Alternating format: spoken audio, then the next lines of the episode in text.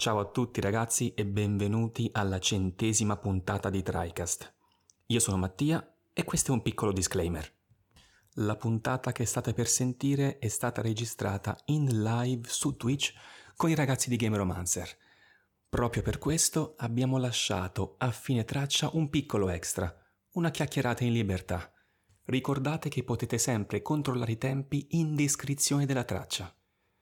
Bene, disclaimer finito. Buona puntata. Benvenuti alla centesima puntata di TriCast, il podcast che ci prova. Ci leviamo fin da subito il momento spam.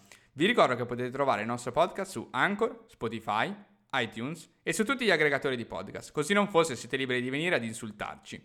La cadenza è bisettimanale e troverete una puntata nuova ogni due domeniche. Non solo, ogni domenica sera alle 22 su Twitch siamo live con il format TriCast Off per discutere con voi le novità più interessanti della settimana. Potete seguire Tricast su Facebook e Instagram per beccarvi i nostri outlook e post di approfondimento. Infine, entrate nel gruppo Telegram Tricast per avere un contatto diretto con noi e con la community. Buona puntata! Ma basta cazzate, io sono Eric, il conduttore muto di questa trasmissione e qui con me, seduti a questo tavolo, ci sono Ale. Eccolo. E Mattia. Ciao a tutti. Ma questa puntata non solo, centesima puntata di Tricast, una puntata speciale, abbiamo invitato i ragazzi di Game Romancer qui con noi e abbiamo qua a fianco a me anche un avvocato per proteggerti da eventuali querele che potrebbero arrivare come risultato della registrazione e a partecipare con noi qui, benvenuti su Tricast, ci sono Pietro. Ciao. Francesco. Ciao. E Andrea. Bella. Bella. Un lavorone. Bella. Che... È arrivato. Eh, un così, così, Poi, bene così, va bene così. Cioè, datti una regolata nel senso. Oh. Eh. Va bene così, ci stava dopo il ciao. Ci stava, ci stava. Era per non dire un terzo ciao, dai. Devi dire buonasera, potevi dire qualunque altra cosa. Poi mi dici che sono parruccone se dico buonasera, dai. Lasciami finire l'intro, siete degli amici. no, no, è così, la puntata con l'ospite è così, si trasforma, è, una, è, un po' una forma d'arte a sé stante. No, in realtà presentare Game Romancer è stato un casino, perché ho chiesto a Mattia, che chiaramente è quello che ha ascoltato e segue di più, e mi fa guarda di queste cose allora loro stessi si presentano come? Sono tutti insulti. La ribellione i disadattati il cavallo su cui non puntare la sporca dozzina quelli da non frequentare. L'avvocato continua a scrivere comunque nel caso poi arrivino delle denunce a riguardo e i di software prima di pubblicare Doom. Ok questo diciamo abbastanza esplicativo. Questi sono i ragazzi di Game Romancer è andata così insomma. Perfetto ospite per la centesima puntata devo dire. Sì, avete proprio scelto lo spitino quello tranquillo quello che... no, quello che non vi creerà assolutamente problemi. Che... Esatto, esatto, tutto regolare. Potevamo prendere e citare anche puntate più morigerate, ma abbiamo scelto di non farlo. E, niente, lascio la parola a Mattia perché in realtà per l'ennesima volta l'argomento della puntata l'ha scelto Mattia, questo lavoro infame, Bravo, l'argomento, la scaletta, cosa facciamo, ci pensa Mattia. E altre volte quando l'ho scelto, aspetta. No, non lo so, però stai zitto e basta. eh, tutto così. Volevamo fare un complimento, niente. Niente, allora praticamente l'argomento in realtà deriva anche un po' da una puntata di Game Romancer, perché ascoltando un loro DLC, quindi le puntate che spesso fanno con ospiti, era stato ospite Luigi Marrone di Ludens, che parlando appunto di eh, memoria e giochi, a un certo punto ha citato un libro che poi ho acquistato e che sto attualmente leggendo, che è Virtual Geographic. Questo libro in realtà 2000, 2004 dovrebbe essere, 2006, e 2006, 2006 e in realtà che dice un sacco di cose super interessanti in un periodo per nulla sospetto da questo punto di vista, in cui si potevano benissimo bypassare. E um, una cosa molto interessante che ho, che sostanzialmente è un libro che racconta attraverso sia screenshot sia approfondimenti solamente testuali quelli che sono appunto i viaggi nei mondi videoludici, quindi eh, che siano mh, viaggi in un Half-Life 2 o anche in un, um, in un Far Cry eh, o in un Silent Hill 2 e, cosa questi, questi viaggi ci lasciano, anche dal punto di vista di una semplice cartolina in forma di screenshot. E l'ho trovato veramente molto interessante e ho trovato particolarmente interessante anche un passaggio scritto da Bittanti eh, dove si parlava eh, dei viaggi virtuali nei mondi videoludici e questi mondi videoludici come possono essere intesi, come è inteso lo spazio virtuale, insomma. Quindi nel videogioco come si intende lo spazio. E quindi, insomma, questo qua è un po' il primo punto della puntata, um, in cui magari poi anche con gli ospiti ne, ne, discutiamo. Cioè, cos'è quello che è il viaggio nel videogioco? Perché sembra anche una cosa banale, a volte non arriva mai a questi, anche, a questi livelli di, di approfondimento, comunque di ricordo della persona che lo vive. Però ci sono alcuni casi in cui viaggiare nello spazio videoludico ci lascia qualcosa. Anche perché lo spazio videoludico non è uno spazio come gli altri. Eh, anche nel, nei stessi passaggi del libro che ho letto eh, si parla di non luoghi e iperluoghi. I non luoghi sono una definizione coniata da, devo leggere perché non me lo ricorderò mai, Marc Auge, ok perfetto, eh, antropologo francese che parla di questi luoghi non luoghi come dei posti dove è impossibile avere identità, posti di passaggio concepiti per eh, rendere veramente impossibile la creazione di identità o di un ricordo particolare. Sono veramente dei, dei gateway, del, um, dei passaggi verso uno scopo che non risiede in quel luogo. E quindi metropolitane, stazioni, luoghi... Centri commerciali soprattutto. Esatto, centri commerciali. Quindi spazi liminali quello... praticamente. Diciamo Stavo per dirlo, qualcosa è, che esatto. si avvicina molto agli spazi liminali. Così perché, perché... all'interno della sociologia.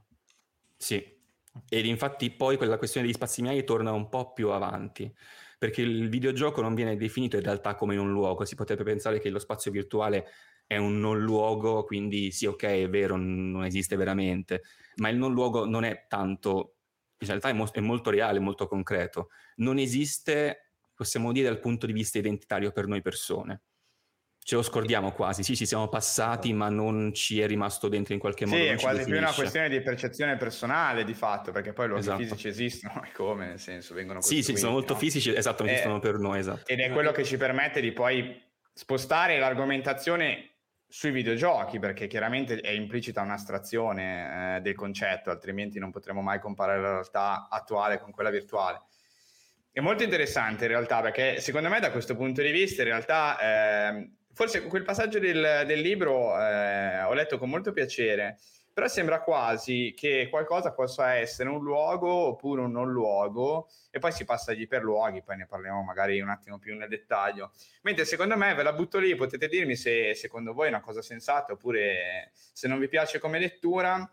Cioè, secondo me il fatto che ci sia poi della percezione umana intesa tra luogo e non luogo, quindi tra posti, luoghi dove si può costruire una storia e un non luogo dove per definizione è una transizione tra luoghi fondamentalmente, in realtà c'è una percezione umana dove eh, siamo noi a decidere cosa è non luogo e cosa è luogo, cioè un punto di transizione può essere tranquillamente arricchito da un'esperienza congiunta con un'altra persona piuttosto che eh, all'ascolto di un podcast eh, mentre si cammina nel tratto casa-lavoro eh, o casa-scuola, quello che volete. Eh, mentre i luoghi, eh, idem, ci sono luoghi che possono aver costruito delle storie per alcuni di noi e altri che possono essere stati semplicemente oggetti di transito.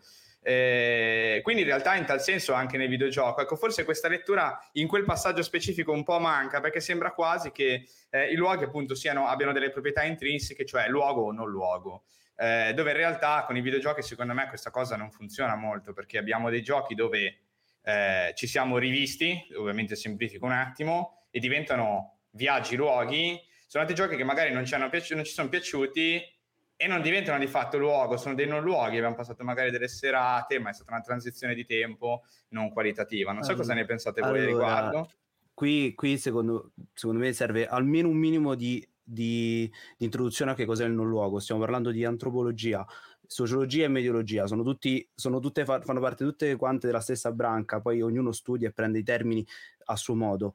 Quindi il non luogo, proprio in un'infarinatura molto generica, è un, non è un luogo, può essere un luogo reale, ma allo stesso tempo è un luogo dove tante entità si trovano nello stesso momento per fare qualcosa, nel caso dei non luoghi, per esempio centri commerciali o le autostrade, per consumare, ok? Perché si parla, siamo in un periodo in cui è, è forte il consumismo, certo. è, è, quello che sta, stava dominando, quindi è, si sta parlando di, di quello ma sono tante entità che sono presenti ma non entrano in relazione. Per questo sono non luoghi, per questo non può rientrare il videogioco di per sé, perché è vero che si tratta di territori liminali, ma liminale vuol dire che sei sul filo di qualcosa vuol dire che sei da una parte e dall'altra. Nel caso dei non luoghi sono effettivamente luoghi esistenti, le persone esistono all'interno di quel luogo, però semplicemente non entrano in relazione con loro. Il videogioco invece prende la tua relazione e la amplia. Per questo si parla di iperluogo, si parla di, di luogo oltre, oltre lo spazio vitale nostro, di quello che viviamo e delle quattro mura in cui siamo immersi, perché si tratta appunto di uno spazio che prende la tua, la tua essenza, la tua personalità e la trasmette, al di là che il gioco ti piaccia o meno, all'interno dell'opera, perché l'opera di per sé non può funzionare in assenza del videogiocatore, cioè non va per conto suo il videogioco. Quindi la tua, la tua figura, la tua proprio come essere umano esiste, nei luoghi no. Tu vai nel centro commerciale, ma tu sei insieme a tante altre entità, ti perdi nel marasma. La tua singolarità, il tuo essere te non, non, non si perde, non sei più non tu. si esprime. Non si esprime al 100%, quindi sei appunto in un, luogo. Perché in una luogo... casa, sì, magari. Ma perché il luogo stesso si adatta a te, no? In questo momento noi abbiamo delle telecamere, ci stiamo, stiamo inquadrando soltanto uno specchio di quello che è la nostra vita, ma soltanto guardando lo specchio della nostra vita si vede già quello che siamo noi ok, Pietro è, ha, quelli, ha, sul, cul, ha quella sedia rotta, la, l'angolo L e, il, e quella sorta di mensola con le figure. Uh, stessa cosa vale per Andrea con tutti quei libri, eccetera. Vedo un computer da Mattia, vedo uno spazio un po' più asettico da Eric, Alessio ha un po' di, di cose dietro, che io ho libri, robe, cose, pupazzi, eccetera. No? Sì, sì. Questa, questi luoghi si dimensionano come siamo noi noi li abitiamo, noi li riempiamo, ok? In un luoghi no, perché devono essere per tutti. Autostrade, centri commerciali, metropolitane. Infatti il passaggio successivo che poi evidenziava anche Bittanti nel libro è che sono luoghi liminali i videogiochi perché sono ovunque da nessuna parte, essendo virtuali. Ehm, e quindi sì, diciamo, sì, il passaggio era questo, forse nel libro c'è un passaggio un po' troppo diretto all'iperluogo, so cosa vuole dire Eric, a un certo punto si mette in mezzo questo concetto forse dandolo un po' per scontato. In quel caso si parla sì di iperluogo come videogioco, quindi il videogioco non è un non luogo come si potrebbe magari erroneamente pensare, ma è un iperluogo perché appunto è iper e oltre il nostro piano reale, è un piano virtuale, ma comunque ha dei connotati dei luoghi, ha delle identità eh, che, si, che, si, esprimono, uh, rimane, rimane, nel ricordo molto più facilmente di un, di, un, di un, non luogo e può essere anche un posto in cui le identità si relazionano. Mi viene a pensare un esempio banalissimo, un World of Warcraft, una VR chat, eh, dove queste cose accadono tranquillamente. Esattamente. Tra l'altro, stupidaggine è venuta in mente quando ne ha parlato Francesco, mi ha ricordato il video di Geller, ho fatto forse vedere anche Eric, non so se l'hai più visto, mm-hmm. um, Control la legacy delle case, delle case infestate, sì. eh, dove si parla proprio delle case, essendo luoghi vissuti eh, che noi viviamo e le case di conseguenza di converso vivono noi, si parla sempre di case infestate, no? In qualche modo, ma è, cioè nel senso le case sono infestate da noi persone che le viviamo, era questo il concetto finale del video. E questo un po' alla fine torna un po' in quel concetto di luogo vissuto, di, di esperienze che si esprimono in esso. Sì, sì, c'è da dire soprattutto che quando si tratta, si prendono questi termini, si parla di luogo, sono parole che noi, che noi conosciamo e che usiamo normalmente, ma quando entrano in gioco all'interno di sistemi come filosofia, sociologia, prendono tutt'altro significato. Questo è importante da segnare perché noi stiamo parlando con dei termini che per la gente che ci ascolta sembrano cose normali. No, ok, la filosofia prende e stravolge da nuovi significati, da nuove definizioni. Per questo luogo non assume il nostro concetto di luogo, non è il puntino su Google Maps. Luogo non è quello per la filosofia, né per la sociologia, né per l'antropologia. È un, è un posto, è un, è, un, è un, insieme di cose, che, di uomini, di entità, di persone, di costruzioni, che però riflettono quasi sempre la società o la persona, nel caso specifico. Cioè, è un po' più complicato, capito? Per questo certo. non luogo. Sì, infatti sembra che leggendo lì magari sembra che parlando di appunto un centro commerciale sembra che non ti possa succedere niente, sembra che vai dritto come un robot a fare cose, cioè è chiaro che no, sono delle ovvio. interazioni, però è ovvio che nel complesso della società, cioè tu vai, lo sfrutti quel luogo in un certo modo che non è sì. chiaramente il tuo, il tuo possesso, no? il tuo, la tua casa, eccetera, come spiegavi prima. Quindi assolutamente. E... Io ehm, volevo aggiungere, sì. allora, eh, tu partito, cioè, sei partito parlando di Luigi di Ludens, eh, io ricordo credo nel primo volume di Ludens. Eh, Pietro, mi pare che tu li hai letti pure Ludens, quindi sì. magari se ti ricordi mi, mi, dai una mano. C'è comunque un articolo scritto da lui, da Luigi, che parla proprio di questo, di eh, come, il, le, le, cioè come le memorie dell'individuo, insomma del videogiocatore, poi si leghino anche proprio ai luoghi virtuali. Eh, in un modo che non è per, per, niente diverso da quello in cui si legano al, ai luoghi reali, fondamentalmente. Un articolo interessantissimo su questo discorso. Eh, al di là, vabbè, comprate Ludens a prescindere, però in particolare mh, in relazione al discorso che stiamo facendo c'era questo pezzo veramente, veramente figo. Eh, io volevo dire anche in relazione al... Mh, prima, prima, Francesco parlava di... Eh, il, del concetto di luogo, come ad esempio la propria casa che mh, si personalizza in qualche modo, si rende propria, la, la si vive. Eh, a me è venuto in mente mentre vi facevo questo discorso eh, un gioco come Animal Crossing dove alla fine in qualche modo fai lo stesso identico processo, cioè l'isola che, che vai a costruire, il luogo che vai a appunto personalizzare di fatto in ogni, in ogni aspetto, che è un luogo virtuale, quello di, de, della tua isola di Animal Crossing, allo stesso modo di casa tua un po' ti, ti rappresenta e un po' ti insomma lo, lo, vivi anche proprio come, come, come, come vivresti un ambiente reale. Eh no, è la tua estensione, è l'estensione esatto. del tuo carattere alla fine, eh.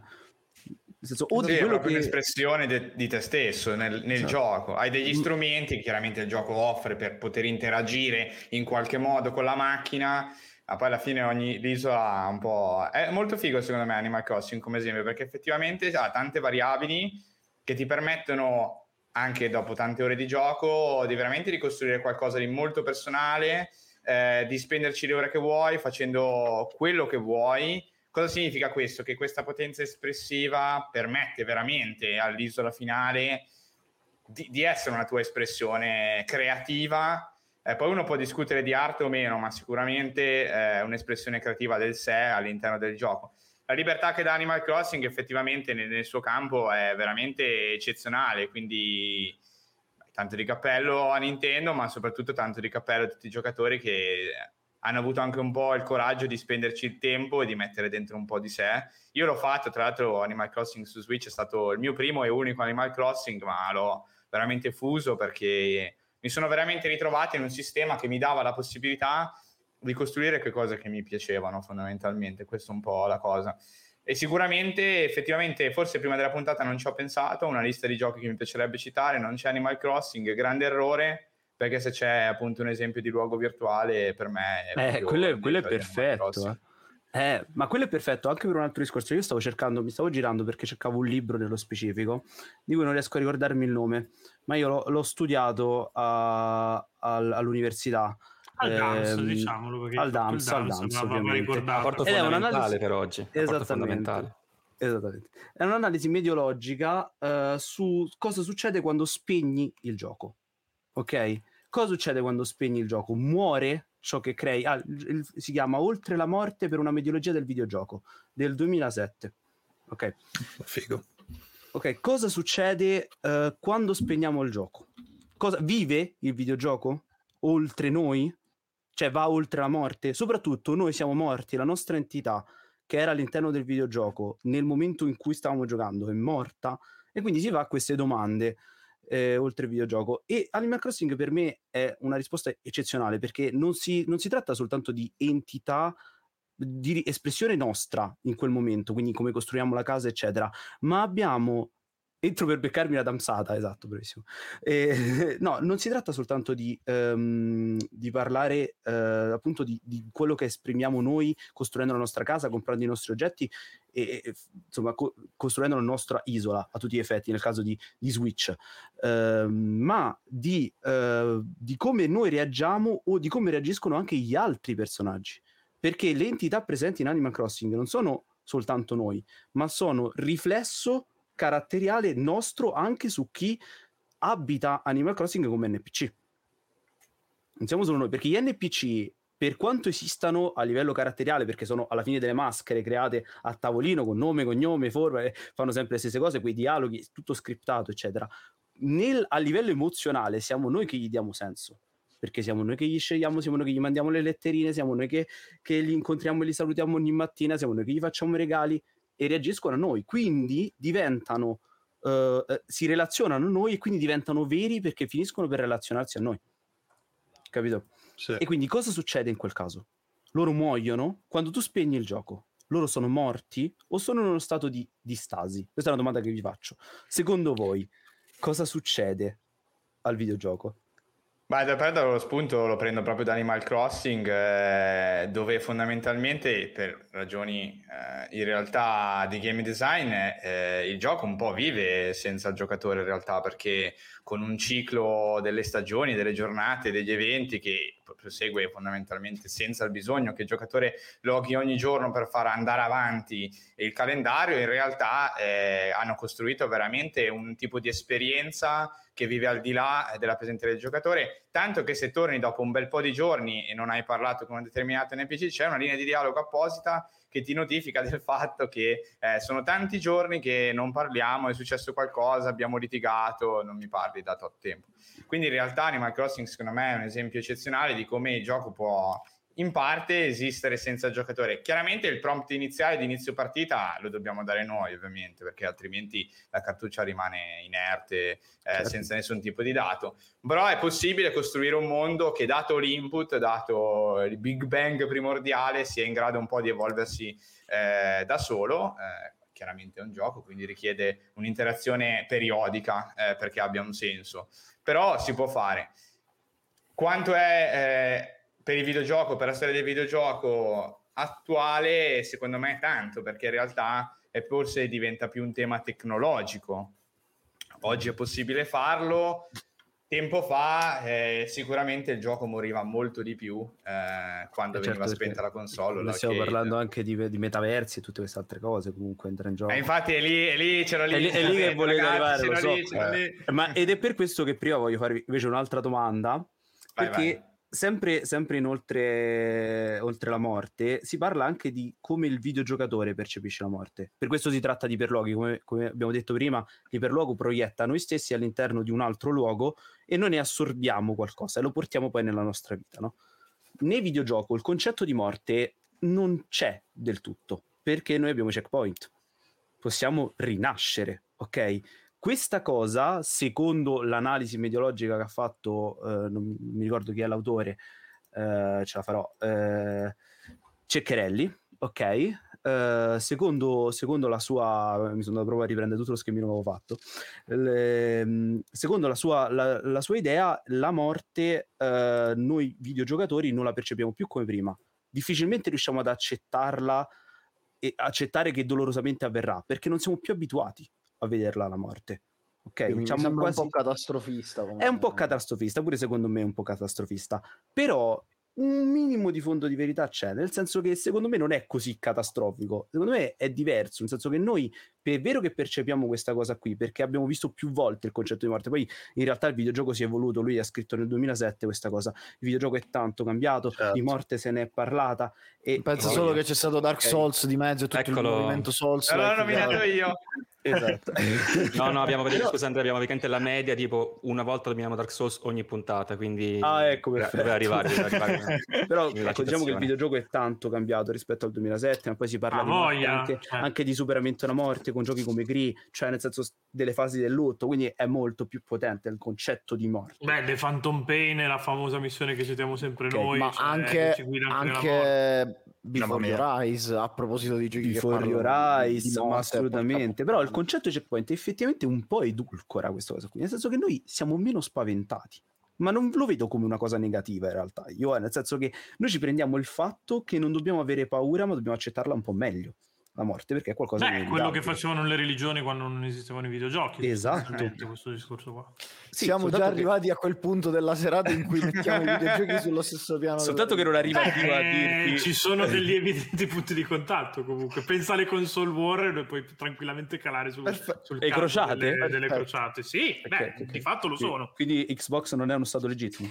No no no no, no, no, no attenzione attenzione. Non c'era bisogno di arrivare scriva però ecco, secondo me questo si collega estremamente bene ai metaversi e a come funziona il metaversi, perché effettivamente nel metaverso tu hai una seconda vita. Capito? Mm. Cioè, nel senso, tu hai Beh, non ho, il primo tentativo serio di fare un metaverso a caso si chiamava Second, Second Life. Quindi esatto. E tra l'altro, come... eh, infatti è una cosa che forse mh, mm, non, poi non è stata anche per forza di cose citata al 100% nel libro, eh, riguardo appunto la questione che in realtà forse ci sono alcuni luoghi videoludici che diventano dei non luoghi, tornando un secondo indietro. In mente PlayStation Home, per esempio quello. Mm. Io lo vedo come un non luogo, perché poi sono quei, come Second Life, ci sono quegli spazi virtuali che replicano i non luoghi, i con- centri commerciali. No, è andata così. Mattia voleva dire no. centri commerciali. Centro commerciale e niente. Centro commerciale è andata così. Niente, è, così. Eh, screenshottate la faccia di Mattia che è l'ultima volta che lo vedete è andata così sì, sì, sì. Eh, appena questa... rientra abbiamo parlato di morte questo sarà uno degli eventi sociali eh. più grossi che Eccomi, hanno caratterizzato PlayStation Home erano le conferenze 3 dove appunto Sony andava a creare dei non luoghi che, esatto. che replicavano quello che era il boot della, delle tre dedicato a loro che poi effettivamente erano tra l'altro accessibili soltanto in quella settimana lì e, e poi, poi venivano rimossi quindi sì, con questo tipo di, di esperienze effettivamente anche il videogioco è riuscito a replicare un po', cioè quasi, è quasi un'anomalia effettivamente, però è riuscito a replicare anche nel virtuale, quindi una, una sorta di non luogo al quadrato. Non solo è difficile intrattenere le reazioni per quanto sia pensato di fare quello, non solo diventa di passaggio, ma è anche virtuale, quindi neanche fisico in tutto questo. E, e invece per quanto prima parlava Andrea invece di Before Your Eyes, quello per esempio un, sembra essere guarda, quasi un esempio di un gioco che vive a prescindere da te perché tu effettivamente chiudendo gli occhi è come se il gioco andasse avanti veloce su una sezione che tu però potresti vivere se non chiudessi gli occhi in quel momento, perché appunto la meccanica principale di Before Your Eyes è se chiudi gli occhi c'è un cambio di scena. Esatto. Quindi come se vivesse, è un po' diverso perché è come se facesse un per due sulla velocità e tu li riapri sei già in avanti, quindi non, effettivamente non è che scorre a prescindere, però è un po' quel concetto. E invece un altro esempio... Vai, scusa, sì? scusa, scusa. No, no, no, vai, no, dici, Un altro esempio invece era, um, che alla fine è l'esempio principe secondo me, è il gioco di ruolo online di massa. Il World of Warcraft certo. esiste, è un mondo che, è, che, esiste con una sua economia, con le persone che interagiscono, che sono persone vere, non più script, ed è persistente. E, e, vive a prescindere da te. Tu entri e, e poi diventa un luogo veramente al 100%, perché intrattieni iper, perché è virtuale, ma intrattieni relazioni, hai amicizie che poi si trasferiscono anche nella vita reale, c'è anche questo aspetto magari da considerare, eh, un mondo che si evolve. Mi viene in mente anche un esempio, in realtà mh, non è uguale a World of Warcraft, però eh, riguarda la questione del vivere a prescindere da noi con le conseguenze che ne derivano. Viene a me scusa Mattia, ah no no, sì? vai pure, perché sì, mi è venuto in mente un altro pure, vai vai. Ti, ti, dico questo qui, vedi se magari coincide. Che Andrea dopo Destiny... hai prenotato comunque. viene in mente Destiny 2, viene in mente Destiny 2. Destiny 2, dopo un po', fa il volt del contenuto. Eh, io se adesso accedo a Destiny 2 non posso più giocare la Guerra Rossa, che era la prima campagna di Destiny 2. È voltata, è impossibile da giocare, almeno con quelle cutscene di storia. Non c'è proprio più quella storia. Tu adesso in Destiny 2 inizi come un giocatore che viene resuscitato dopo la campagna di Destiny 2. È un mondo che non si può più vivere quindi è vissuto a prescindere da te. Io adesso compro Destiny 2 nel 2022, non giocherò a Destiny 2 del 2019 per dire. E, è un po' diverso perché non è, stato, non è, tanto persistente come un World of Warcraft, un mondo vero in cui posso andare in free roaming dovunque senza nessuna è possibilità. È simile a quello che fa The Stranding, quello che stai dicendo, secondo me. Esatto, adesso gioco Death Stranding. giochi Death Stranding è molto diverso da Death Stranding al, al Day One. Trovi sicuramente delle delle costruzioni, proprio tutto un sistema sociale. Poi, chiaro, dipende dal server dove finisci, dove purtroppo non, non c'è, controllo, controllo su quella cosa lì. Però, se, se anche Death Stranding è un, un, discreto esempio di un gioco che comunque vive al di là di te perché lo spegni, lo riaccendi dopo qualche ora e magari sono spuntate delle che trovi il ponte. Che trovi il ponte però vi faccio, vi faccio, notare che abbiamo fatto praticamente solo esempi di giochi che hanno in qualche modo una componente online. No, ecco, io volevo proprio, volevo proprio fare un esempio invece di un gioco per quanto sia una, una cosa un po' piccolina. Volevo però... farne uno anche io. Se è The Long, ed, è, ed è entrambi viva pignata, vero? No, non è se non è viva pignata io non, non è viva pignata. Vabbè, ora, ora, ne parlate voi di questi due. Io volevo citare Metal Gear Solid 3 che c'ha eh, ah, okay. la, ah, quella roba che con... mandi avanti l'orologio e muore il vecchio, madonna. Sì, c'ha la boss fight con The End che è sostanzialmente vive al di fuori di te, cioè se tu sì. salvi e spegni mentre sei lì in quelle aree, in quelle tre aree dove puoi combattere The End, eh, ti può succedere che, ti, che, end, cioè che quando riaccendi ti trovi un filmato di The End e ti ha riportato indietro in prigione perché ti ha trovato e dormivi perché nel, cioè, tutto parte dalla, dalla, meccanica di base che in uh, Metal Gear Solid 3 quando salvi è come se andassi a dormire per 6 ore. Quindi se tu salvi e, e spegni in quel, in quel, frangente di quella boss fight può succedere che lui ti riporti indietro che lui muoia cioè possono succedere una serie di cose che ti danno l'illusione che effettivamente il gioco viva al di là di, di te che lo stai giocando. E volevo citare questa cosa. Lascio la parola agli altri no, due. E niente, quello. ti ho sopravvalutato perché speravo che citassi The Longing. no, no. Così. Ho apprezzato però la citazione di Metal Gear Solid 3, uno dei miei giochi preferiti. Comunque. A me viene anche in mente anche GTA 5 quando comunque switchi personaggio, comunque torni a giocare, eh, effettivamente loro stanno facendo, sono dei tuoi alter ego, stanno facendo altre cose, cioè non sono fermi in un punto, ma sono andati boh, al pub, stanno guidando, eh, sono a casa della zia e stanno, hanno il cane, cioè comunque quella era una figata che veramente pochi si possono permettere purtroppo di inserire, però è molto figa quello, anche da, ti dà l'impressione proprio che il mondo va avanti anche se spegni la console per esempio. Sì, The Logging è una citazione, è un, ha citato Pietro che ha citato The Logging è molto importante perché fa di questo, di quel gioco è, è la base, la meccanica base, aspettare cioè, senso, sì, sì, ci sono de- delle parti di design. Sì, che quel gioco col mostriciattolo nero no, che mo- dura 400. No, come funziona? Esatto, un gio- è un gioco che ti chiede 400 giorni, chiaramente in game, quindi poi sono un po' meno nella, nella, nella vita reale per, per, arrivare a termine, perché ci sono dei punti dove devi proprio aspettare che magari lì pianti un seme e cresca l'albero, quindi devi lasciare tempo Capito. che. che sì, che comunque era tipo un annetto, era sicuro, eh? No, no, beh, dura un sacco di tempo. Di sì. Poi puoi accorciare un po' il tempo perché loro hanno trovato questi escamotage di collegare il tempo con la lettura, per esempio. Se leggi, il tempo va più veloce, in ah, automatico. Ah, mm.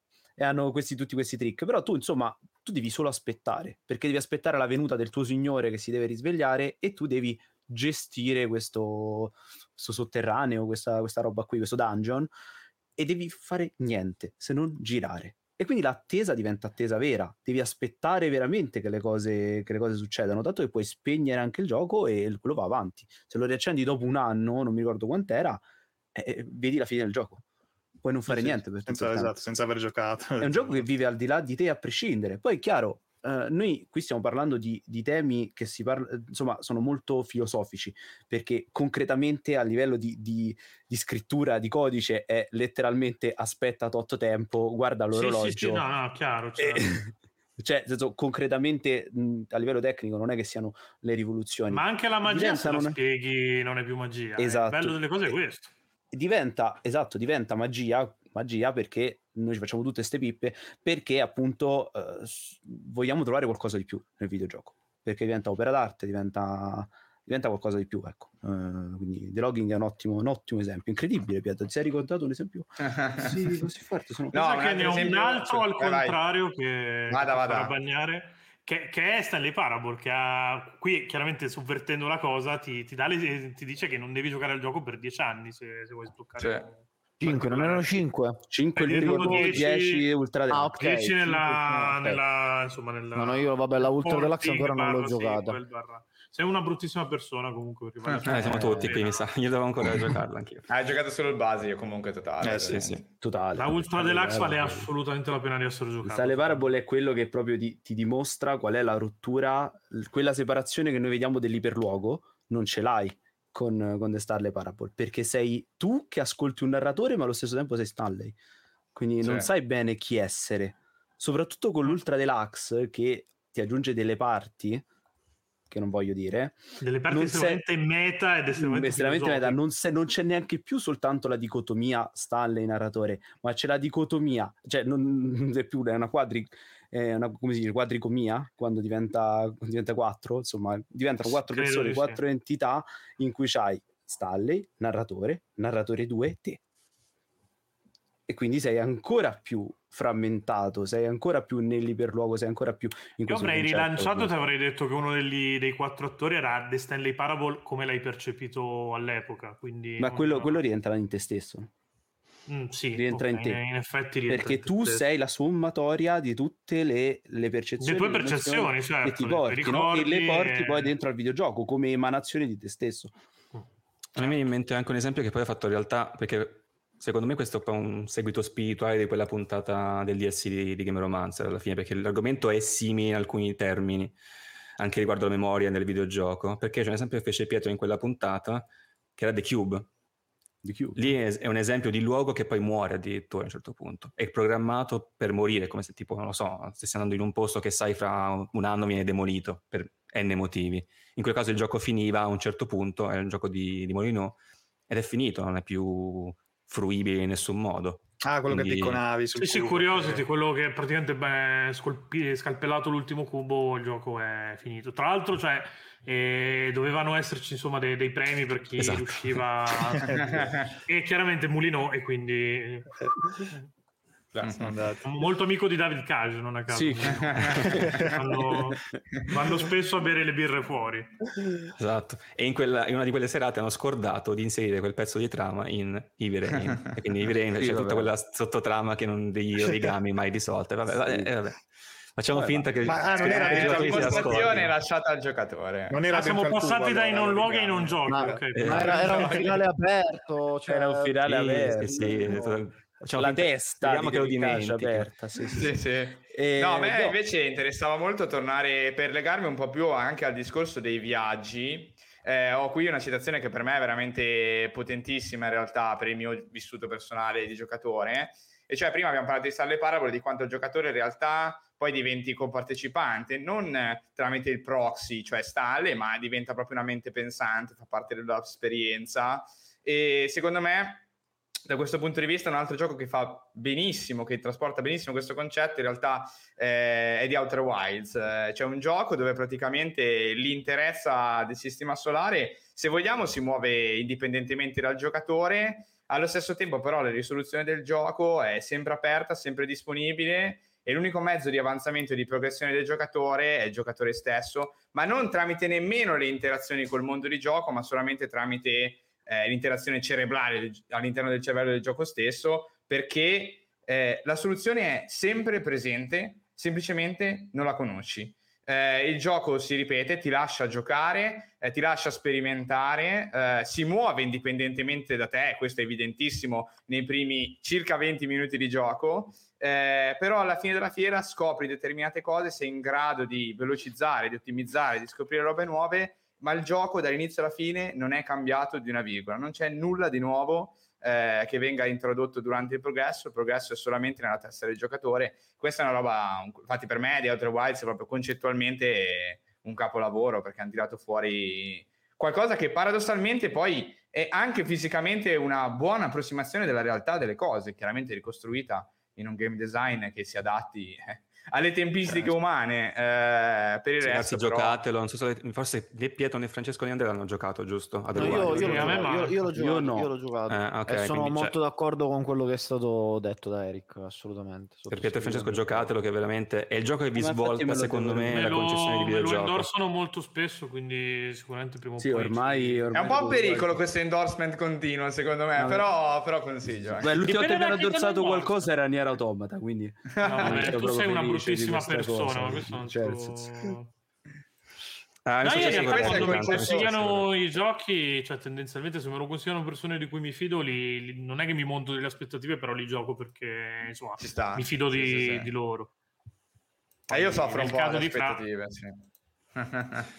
no, e, e questo è il viaggio, scusate, chiudo, chiudo poi vi lascio assolutamente continuare. Questo è un po' il concetto di viaggio, è il viaggio virtuale, cioè un viaggio che è nella nostra testa, perché se torniamo poi alla fine a, alla carta scritta, ovvero al codice scritto, non c'è nulla di particolarmente innovativo, cioè eh, software viene scritto da tantissimi anni, quello che viene utilizzato per scrivere videogioco non è nulla di particolarmente avanzato, anzi se poi magari dopo c'è tempo di approfondire questa cosa, ma il videogioco prende a piene mani dalla tecnologia preesistente e anzi spesso ne utilizza eh, delle versioni diciamo già obsolete rispetto allo stato dell'arte delle varie branche che vengono sì. utilizzate no? anche perché eh, si parla di software che sta in sviluppo da, dai 3 ai 5 anni esattamente quindi è, esatto, è indietro per definizione stessa nel momento dell'uscita quindi da quel punto di vista non c'è nessun tipo di innovazione eh, ed è tutto il viaggio è tutto nel giocatore che vede dei luoghi riconosce, si rappresenta e gli dà una, una spazialità eh, che, che, che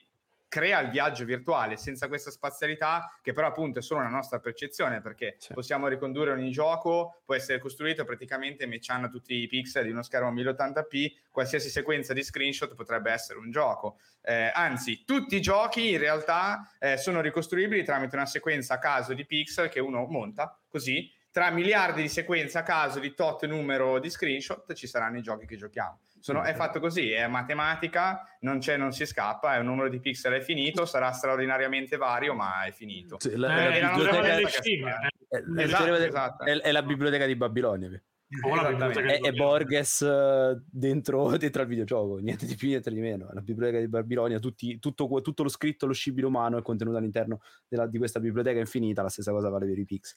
È giusto esatto, esatto. E, e mi viene in mente una cosa in realtà, tornando un secondo anche mh, mm, al libro, che ha detto anche Eric, che è un'ulteriore classificazione di questo iperluogo, iper, iperluogo, che praticamente il videogioco, quando si effettua un viaggio in un videogioco, non si parte ma si entra sostanzialmente. E la seconda cosa è che il viaggio, essendo un iperluogo, si estende solo temporalmente, non spazialmente, come, come è ovvio che sia, però quando lo leggi effettivamente dici però sì, cioè, detta così è ancora meglio, perché tu ovviamente giochi, rimani nella tua stanza, infatti si, si cita anche Viaggio nella mia stanza mh, all'interno di Virtual Geographic, e, mh, però tu entri nel gioco, entri nel viaggio, quindi non parti da nessuna parte, e lo vivi solo per il tempo che ci passi all'interno. Un tempo che ti permette di viverlo anche spazialmente, ma solo in quella virtualità. E anche da questo che poi deriva l'accezione di iperluogo. E da qui viene un gancio per la, quasi la parte successiva della puntata, diciamo che siamo al pezzo 1.5, che è quello che, del fatto che alcuni videogiochi poi sono, diventano tanto luoghi da permetterti di viverli in condizioni altrimenti impossibili. E mi viene in mente ovviamente Assassin's Creed, soprattutto con Unity, ma anche Assassin's Creed Origins, mi ricordo che c'era, c'era una sezione distaccata del gioco, ti permetteva di fare un tour di alcune sezioni eh, del gioco stesso a mo' di tour esplicativo, informativo, di sì esatto, quasi museo, in quel caso virtuale, in cui vedevi ambienti ricostruiti in un modo altrimenti impossibile. Certo, ci sono le guide turistiche, te lo possono spiegare, te lo puoi immaginare mentre lo fanno, ci sono i programmi televisivi che hanno le ricostruzioni render in 3D, ma con Assassin's Creed lo vivi.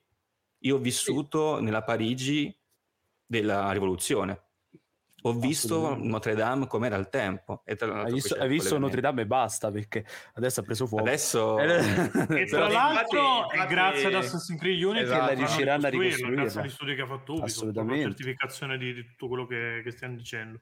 Sì, sì, sì, sì esatto. anche perché c'è una qualità anche altissima di, di, realismo comunque che magari ecco, non potrebbe funzionare di, diversamente. Sì, potevi magari farlo, no? tentare. A parte il fare... fatto che andava a 15 fps quando eri dentro. è, è, è vero. No? È un altro dettaglio. Però no, cioè, Unity è veramente fuori di testa. Cioè, adesso mi discorso Ma è uno dei miei Assassin's Creed preferiti. Quindi... Era... Cioè, io non, non ho visto... Allora, Unity è stato il mio ingresso nella next gen perché lo giocai su One però devo dire sinceramente che non ho visto ancora un ambiente così in un gioco. Cioè, non sto scherzando, non ho giocato qualcosa che rende così bene un luogo, una città, le persone, l'architettura.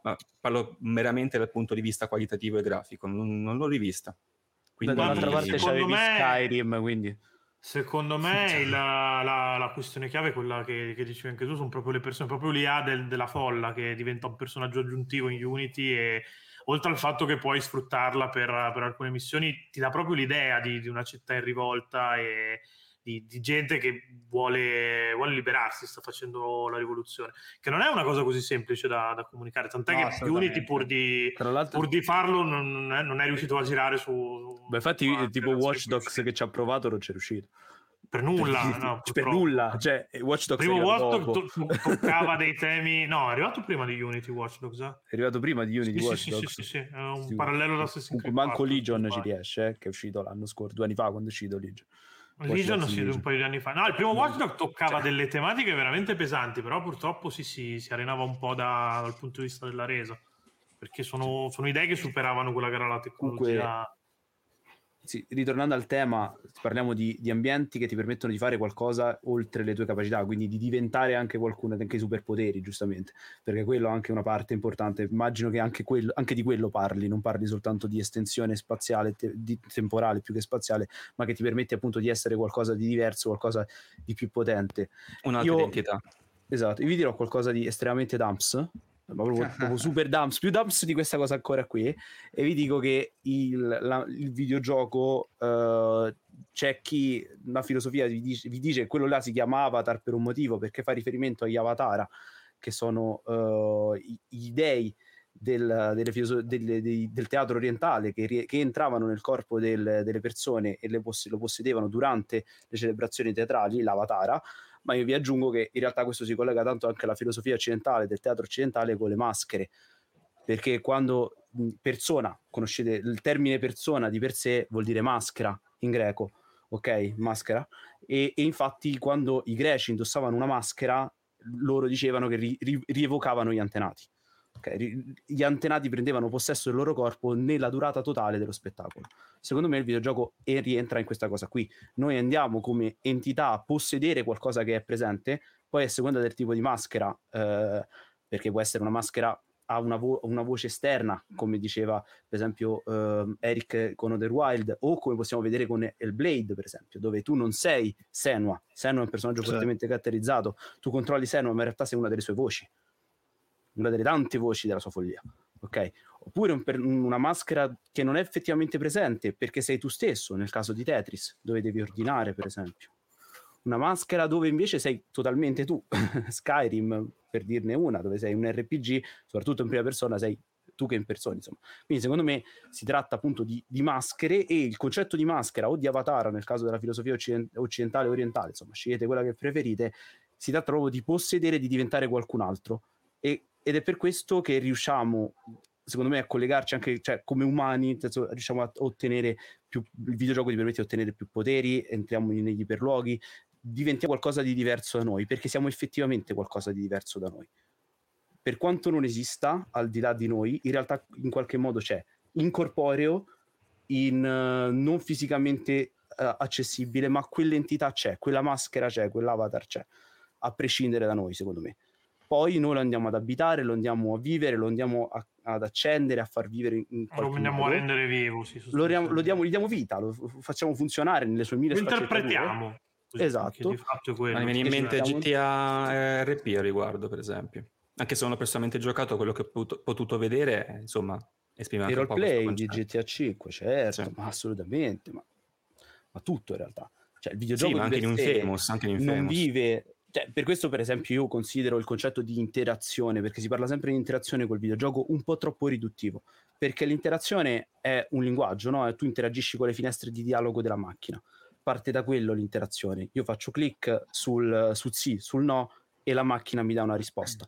È una relazione molto fredda. Col videogioco, secondo me, non c'è questo tipo di relazione. Secondo me è una relazione ben più calda, ben più funzionale anche se si parla chiaramente di possibilità, perché alla fine è sempre un programma, quindi non è che avremo infinite possibilità. No, no, però quello che stai no? dicendo è vero perché per esempio adesso mi viene in mente Prey, Prey bypassa la necessità di farti scegliere e proprio di presentarti dei prompt o delle domande a scelta multipla porti le scelte alla Telltale o alla David Cage, ma ti valuta a fine della partita su, sulla base di come hai giocato. Quindi è, è, il gameplay stesso che diventa il tuo scegliere. Ma perché parlavano di interazione? Perché si parlava di, di, dei giochi per PC prima. Quando hanno, lo studio sui videogiochi è iniziato, si parlava di interazione perché appunto è iniziato prima dove c'era effettivamente soltanto la finestra di dialogo dove dovevi fare sì o no. No, beh, okay. lo strumento era estremamente più limitato. Per certo. quanto poi era arrivato il, poi è arrivato il cyberpunk e eh, Gibson ci ha visto qualcosa di più perché poi stiamo parlando di questo, il cyberpunk,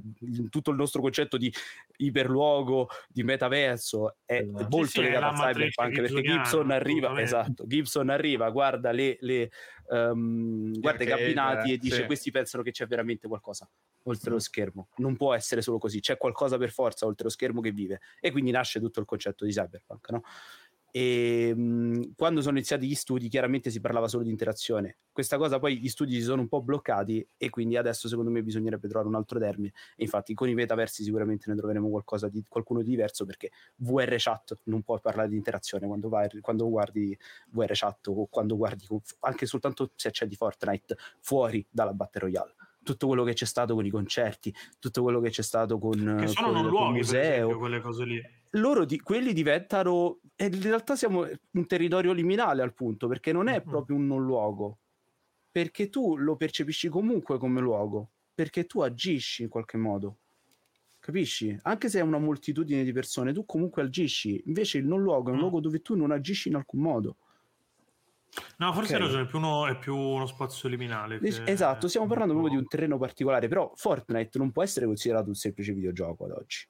Eh no. Non lo sarà. No, no, no, assolutamente. Non puoi parlare di semplice videogioco, è a tutti gli effetti un metaverso, per quello che ha costruito. Poi per carità c'è tutta la componente di Battle Royale, ma è una parte in più rispetto a quello che è in realtà tutto Fortnite. Se dovessimo calarlo su quello che è l'immaginario di Ready Player One, è molto facile ipotizzare che ci sarà un mondo dove fai la Battle Royale e altri mondi dove hai sì. la parte combattimento disattivata e vivono soltanto di ma, ma, Roblox cosa fa? Non fa questo? No, esattamente quello, anche Dreams Roblox, suo. Dreams. Poi Dreams purtroppo limitato a quello che è, che è PlayStation mm. 4 perché l'hanno, l'hanno, tenuto lì però Dreams fa esattamente la stessa cosa. Esattamente. Tra l'altro indovinando molto secondo me la, no, la terminologia perché quelli sono tutti gli effetti sogni.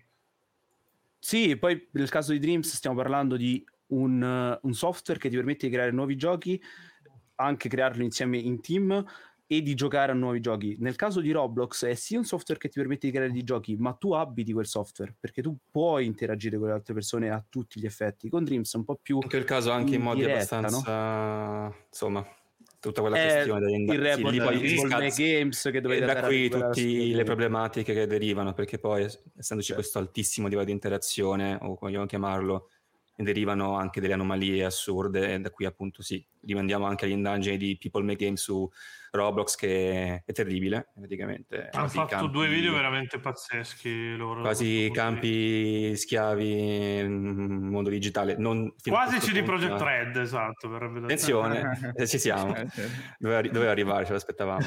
No e, però e, questo è, è, la base diciamo forse uno noi ne parliamo forse in termini romantico no? quindi sembra tutto positivo sembrano tutti i concetti però in realtà eh, la, l'interazione o meglio l'interazione potenziata di cui parlava Francesco eh, quindi coinvolge tutti gli aspetti dell'umanità, cioè non solamente certo. quelli del giocatore innamorato che eh, si immerge in Shadow the Colossus e guarda i colossi come li guarderebbe Wonder, eccetera, no?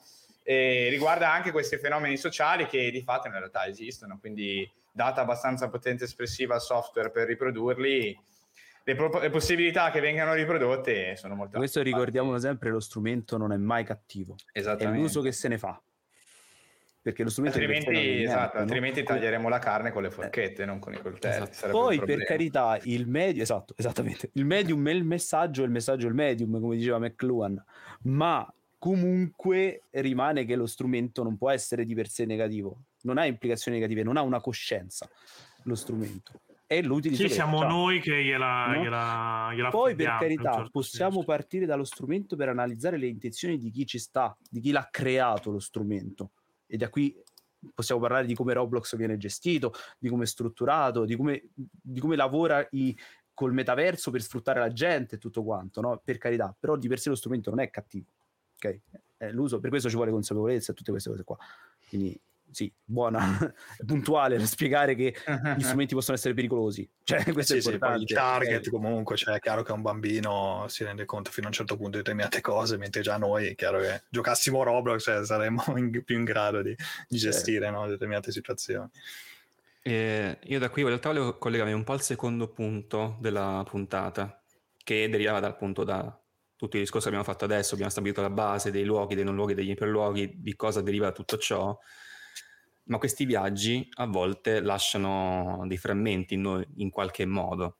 Quindi volevo passare alla seconda parte appunto chiedendo anche un po' a voi, insomma, eh, anche qualche esempio, un paio di esempi di ciò che vi ha lasciato un gioco al di fuori e poi magari passiamo invece a ciò che succede al gioco una volta chiuso. quindi dentro di noi e al di fuori di noi. A me, cioè, faccio un esempio stupidissimo, e in realtà faccio una domanda ad Andrea perché ho visto una cosa lì nel, nel suo sfondo. E l'esempio stupidissimo mio è Tetris. Io ho giocato a Tetris Effect di recente e, e, ho vissuto il Tetris Effect, cioè l'ho vissuto, non, sto scherzando, quando l'ho vissuto ho detto, cazzo è vero. Mi sono visto i tetramini del Tetris che nel letto, sul bus per andare al lavoro, pensavo in modi di incastrarli, facevo le righe. No, no, ma è, è documentato proprio a livello medico questa cosa. Anche esatto, poi è documentato al 100%. Figurati con, uh, con, F, con F sì, è ancora più forte. Ed è pure VR, giusto, no? C'è anche VR. Eh. Che, che, ha anche VR, eh. che anche VR. E questo è l'esempio stupidissimo, iper conosciuto di frammenti che rimangono in noi dei viaggi virtuali. Volevo chiedere ad Andrea col VR cosa succede, ma non con Tetris Effect, in generale, se ha vissuto qualche esperienza e col VR siamo a livello di cioè iperluogo al, alla seconda a quel punto, perché siamo totalmente dentro. Io vorrei tanto viverlo ancora non VR purtroppo. Cioè, eh, allora, se è capitato io... di avere frammenti all'interno che sono rimasti da esperienze brevi o lunghe che siano, se in qualche modo è cambiato qualcosa oltre al gioco normale. Allora, guarda, io ti dico, eh, L'Oculus ce l'ho in realtà da non tantissimo, perché ce l'ho da un paio di mesi, eh, un paio di mesi in cui ho giocato per lo più Elden Ring, eh, per cui l'ho usato, eh, ma no, non quanto vorrei. Eh, tra l'altro anche Pietro in realtà ha una certa esperienza di VR, quindi magari poi può dire due parole anche lui. Ah, eh, stai già scaricando me... la no, no, scarica no, il barile no.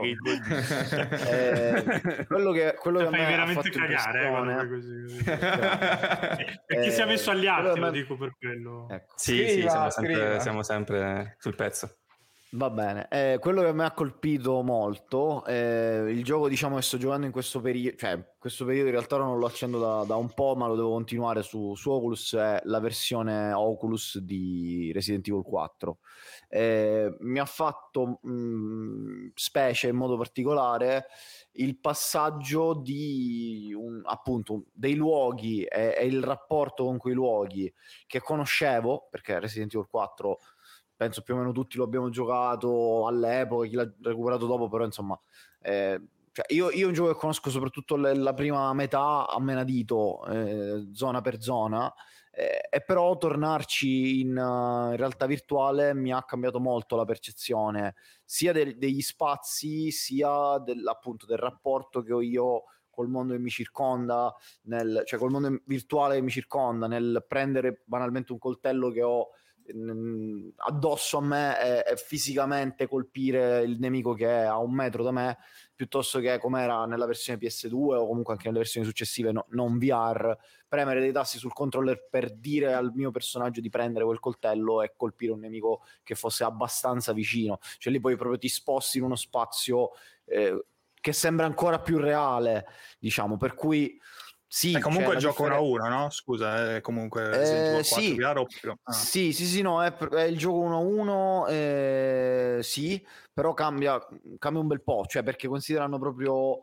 Eh, allora, no, no, no, è, è 1 a 1 nel senso che è quello, però hanno rimappato cambia il modo in cui tu ti poni nei esatto, del gioco eh, esatto perché è difficile da spiegare cioè adesso eh, non esatto. prendermi per il culo stranamente perché allora, mi è cerco, più o meno la stessa cosa con cerco di, farvelo, cerco di farvelo capire con degli esempi pratici mm. eh, il fatto che nel gioco originale tu ca- per cambiare arma non solo dovevi premere dei tasti ma c'era anche un'animazione eh, che lenta che perdeva del tempo rispetto al prendo la pistola dalla fondina o prendo il fucile da, da dietro la mia spalla. Hai fatto tua ah, certo. quell'azione lì, Ca- più... cambia qual- qualcosa. Il fatto che, ecco, un altro esempio che a me fa molto, insomma, colpisce molto, quando sparo con la pistola in Resident Evil 4 VR, tendo a appoggiarmi col, su- sulla seconda mano per mirare meglio Fai anche eh, quella cosa che chiudi un occhio, perché io quando si spara in VR... A volte sì, lo, quello lo facevo, lo facevo, di più su Super Hot che in Resident Evil 4, però a volte sì. Cioè, Super 8 o... è pazzesco, cioè giocare Super 8 e poi sì, giocare vabbè, Super 8 Super... VR sono allora, due robe veramente... Super 8, eh, io non ho giocato la versione base, ho giocato solo quella VR, ma Super 8 è una roba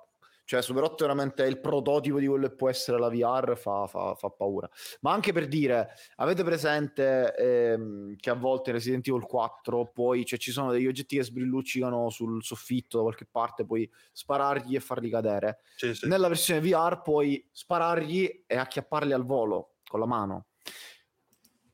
Per, per cui vi dico, è il gioco 1-1? Sì, però il, il, modo in cui hanno cambiato il tuo, proprio il tuo modo di stare diciamo che quello spazio il virtuale, mondo è uno a uno ma il modo in il cui gioco, ci immergi sì. no quindi cambia, cambia molto è... Eh, ti sì. capisco perché in Doom VFR ci sono alcuni livelli del primo Doom rifatti in VR, eh, sai che io ho il, cioè, immagino sia ormai alla luce del sole che ho il feticismo per Doom, in particolare per, uh, per i capitoli proprio quelli dell'ID Software alla vecchia e ti cambia completamente la vita giocarli, giocarli in VR. Tu puoi, con, puoi, essere il più fine conosciuto, puoi essere John Romero, ma sono sicuro che giocati in VR sono un'altra cosa rispetto anche a te che li hai, li hai disegnati quei livelli là. E questo secondo me sono esperienze ed esperimenti di software veramente eccezionalmente interessanti, nel senso che mentre pensavo un po' alla scaletta, tiravo giù qualche nota eh, di, di, cose interessanti di cui parlare, mi sono accorto che di fatto quello che stiamo facendo nel corso della storia del videogioco è pian piano aumentare fondamentalmente la compatibilità con i nostri cinque sensi attraverso e l'interazione con il videogioco stesso, cioè partiamo praticamente con degli schermi che fanno una fatica della Madonna a, a, a rappresentare di fatto la realtà e con un pad a otto tasti eh, che, voglio dire, della libertà espressiva che ha il corpo umano ovviamente eh, non può far altro che, che distruggerla.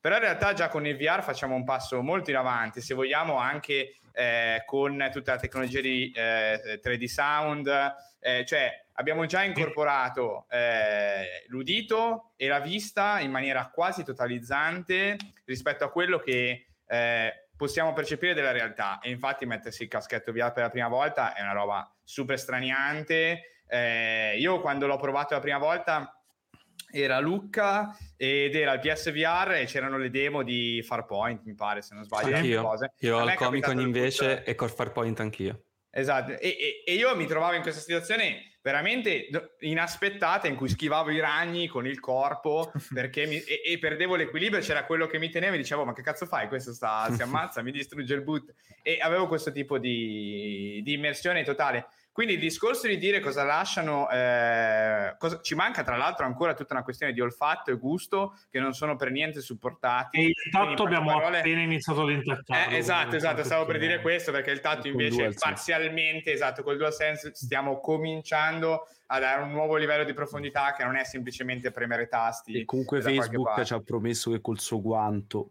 più o meno. Sì, ma anche, ma anche, per dire, non so se a voi spunta, a me spunta spessissimo sponsorizzato sto tipo Il giubbotto con le, sca- con le scuole casse. Sì, esatto. Sì, ah, quello sì, ti fa sì, percepire la musica sì, sul ritmo della non ho, non ho idea di come funzioni, di quanto funzioni effettivamente, però cioè, se, sembra che anche in questo senso qui, cioè di, del metterti Beh, addosso... In teoria del, se del... ti riesce a far vibrare il corpo e non solo il timpano, sì, dovresti esatto. sentire la musica meglio perché tenete conto... No, no, ma non era solo per la musica, era anche tipo per, per mandarti degli input uh, tattili al corpo Ah, no, eh, beh, non era sta. solo per la musica. Eh, perché le vibrazioni così funzionano, nel senso più le vibrazioni beh, sono basse, più vanno a, perce- vanno a colpire diverse parti del corpo, soprattutto le parti basse, più le, più le vibrazioni sono alte, più ti vanno a colpire altre parti del corpo. Cioè è base della musica barra suoni in generale. I giapponesi sono già in pole position per queste tecnologie. Porco due, è la prima cosa che fanno. Allora, ma questo è normale, la prima implementazione di una nuova tecnologia è il porno. Cioè non, stiamo neanche a discuterne, è ovvio. Prima magari l'ambito militare, ma poi il porno. Sì, sì esatto, magari l'ambito beh, le due cose non è detto che non siano collegate, esatto. esatto. Mm, e... Beh,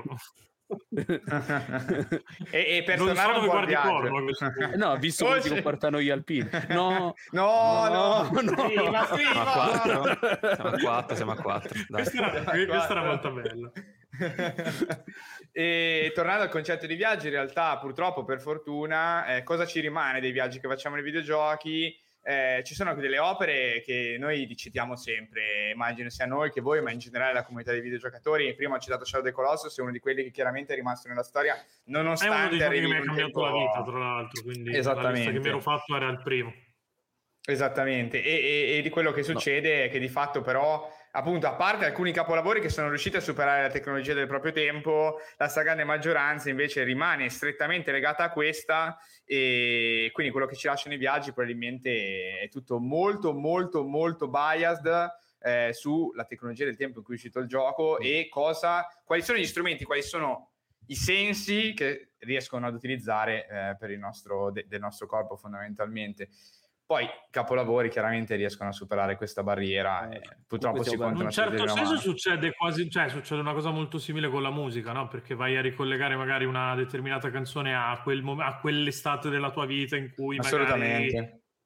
Eh, quindi, quindi cioè, quei videogiochi molto simili, almeno secondo ma, me. Ma certo perché si tratta di opere d'arte, poi noi stiamo parlando di sensi. In realtà tenete conto che noi gli unici sensi che non possiamo sintetizzare sono la vista e, e l'udito, perché in realtà sia il tatto che l'olfatto che il, che il gusto noi siamo in grado di imbrogliare il nostro cervello di sintetizzare. Sì, sì, no, assolutamente. Modo. A me è capitato perché... di sognare sentendo il tatto.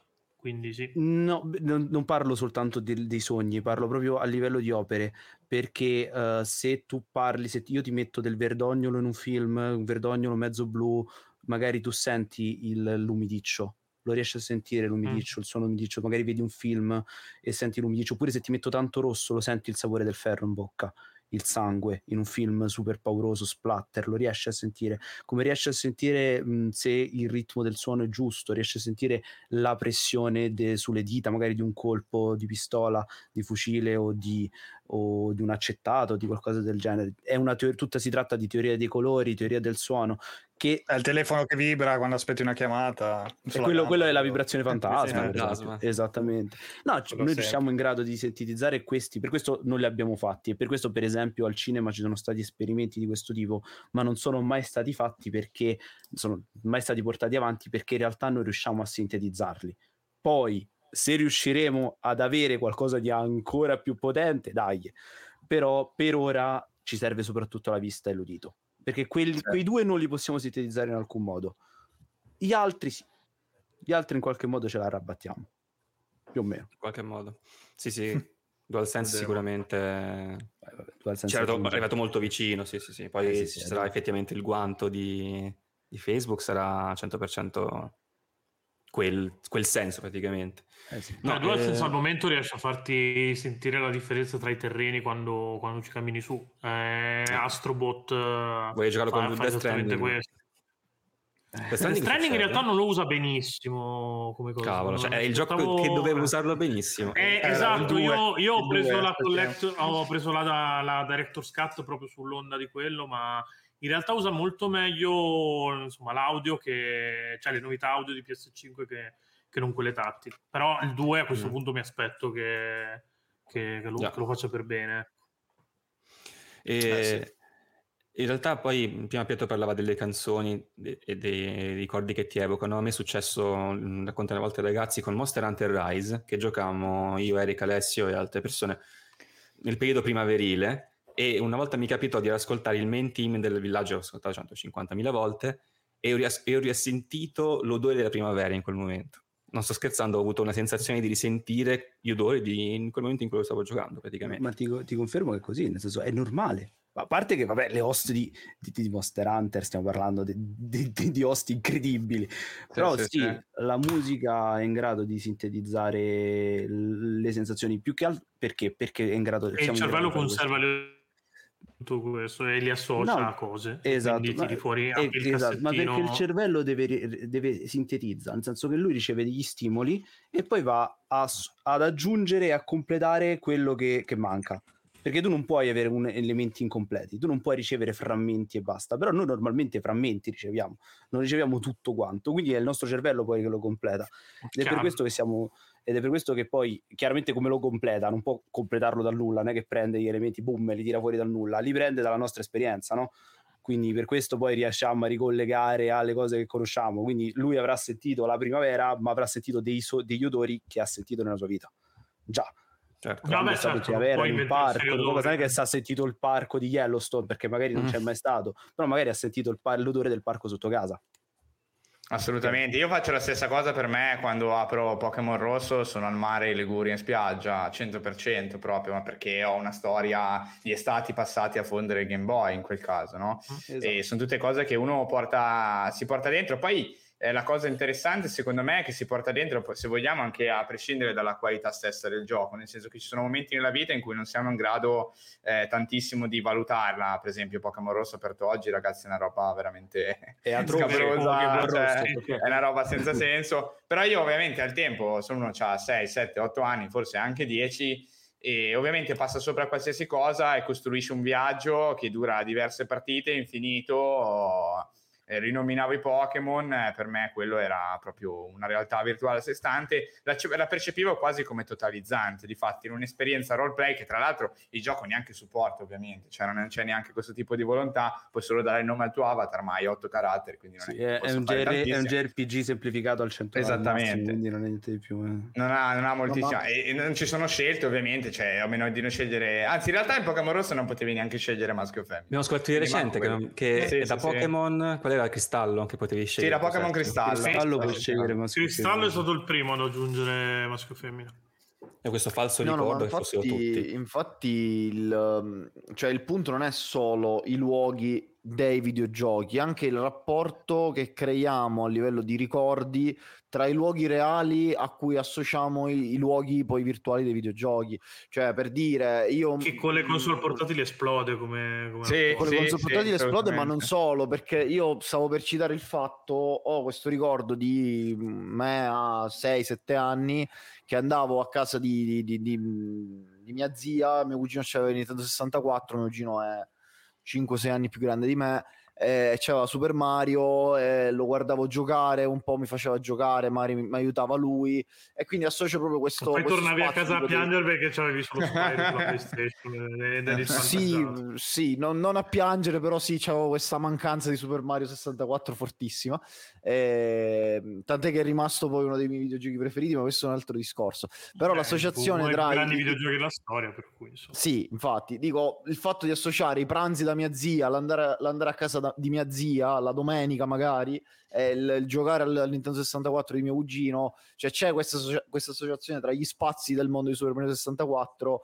e casa di mia zia che tra l'altro adesso non è manco più casa di mia zia chissà chi cazzo ci vive in quella casa lì. Cioè eh, c'è anche questo aspetto di associare i due spazi diciamo dai due lati dello schermo tra l'altro proprio Pokémon, eh, mi raccontava Eric, ha una delle meccaniche legate ai ricordi, penso più fighe, forse unica all'interno dei videogiochi, che è quella di, della possibilità di portarti dietro tutti i Pokémon che catturi nelle Sì, c'era nel passato. Se sei stato sufficientemente attento e attivo in vent'anni, assolutamente qualche sì, Pokémon sì, da Pokémon Rosso ah, Fuoco ce l'ho ancora. Eh, ha i suoi limiti, però cosa. tu, cioè, letteralmente puoi aprire il box sì. e trovarti il tuo Pokémon che hai catturato quando eri in spiaggia a dieci anni in Liguria. Cioè, ma, ma diventa abbastanza... effettivamente una, una, scala di ricordi Pokémon. Eh, perché c'è gente proprio che riprende Pokémon adesso, fa i video, riprende i Pokémon, le vecchie cartucce che aveva e cazzo, ma questo l'ho scambiato per quel Mew a quell'amico in eh, spiaggia. Sì, perché poi tiene nota anche di questa cosa di chi era il Pokémon, eccetera. Quindi, se ti hai un minimo di memoria dell'evento, eh, esatto. sono abbastanza riferimenti. In tutte le, le, le, cazzate che ha fatto Game Freak a livello di design, per esempio, l'idea di bloccare il, il nome del Pokémon in caso di scambio, per esempio, rafforza molto tutto. Sì, sì assolutamente. Quella, è molto,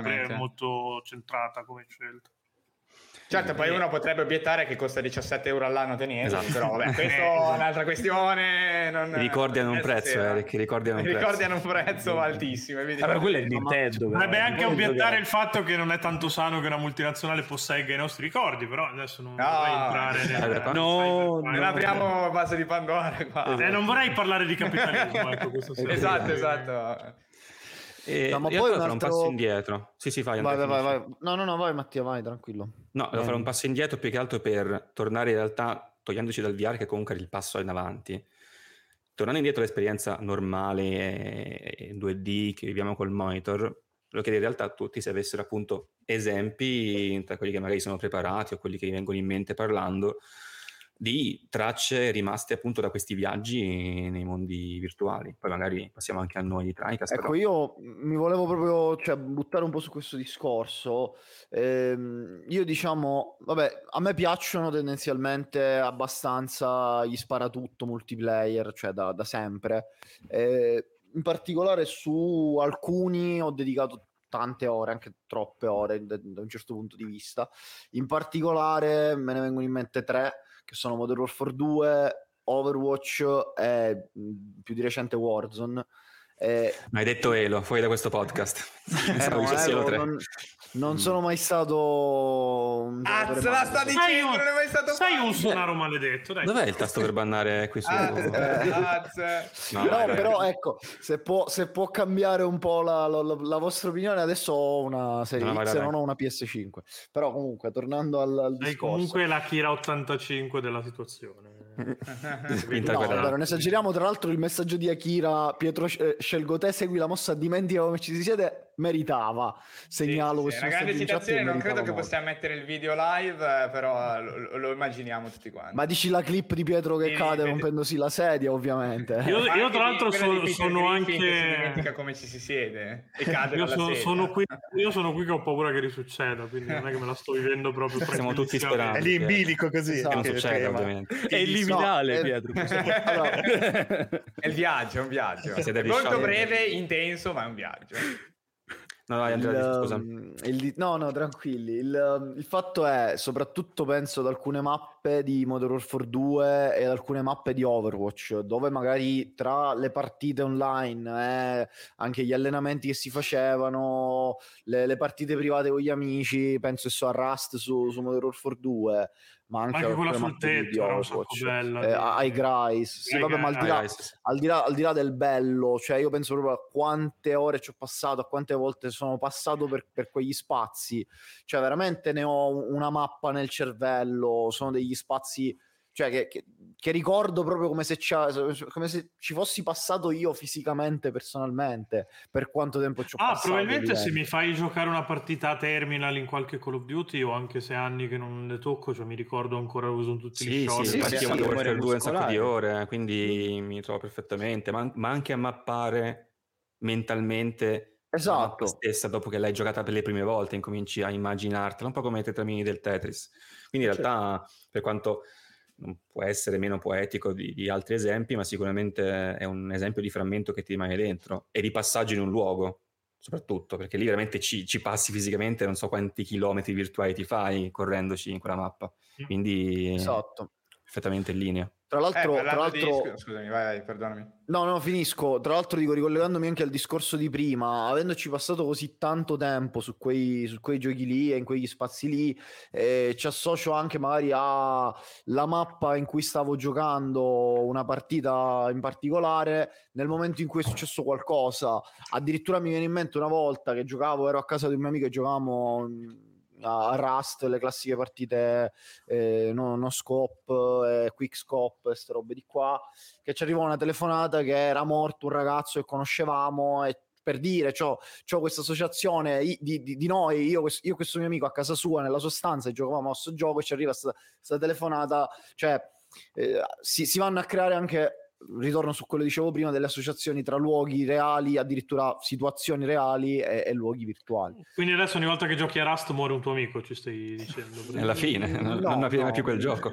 Ah, quindi, quindi comunque Pietro è salvo? Questo mi state dicendo? Che non sono amici. ah, infatti io, io lo, lo so, io lo butto lì.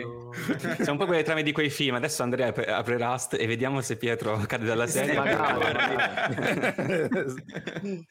no, io tra l'altro ho una storia molto simile a questa che ha appena raccontato Andrea Oddio, perché... No, non è quella del cane, non volevo usare quella del cane che, che, è inflazionatissimo.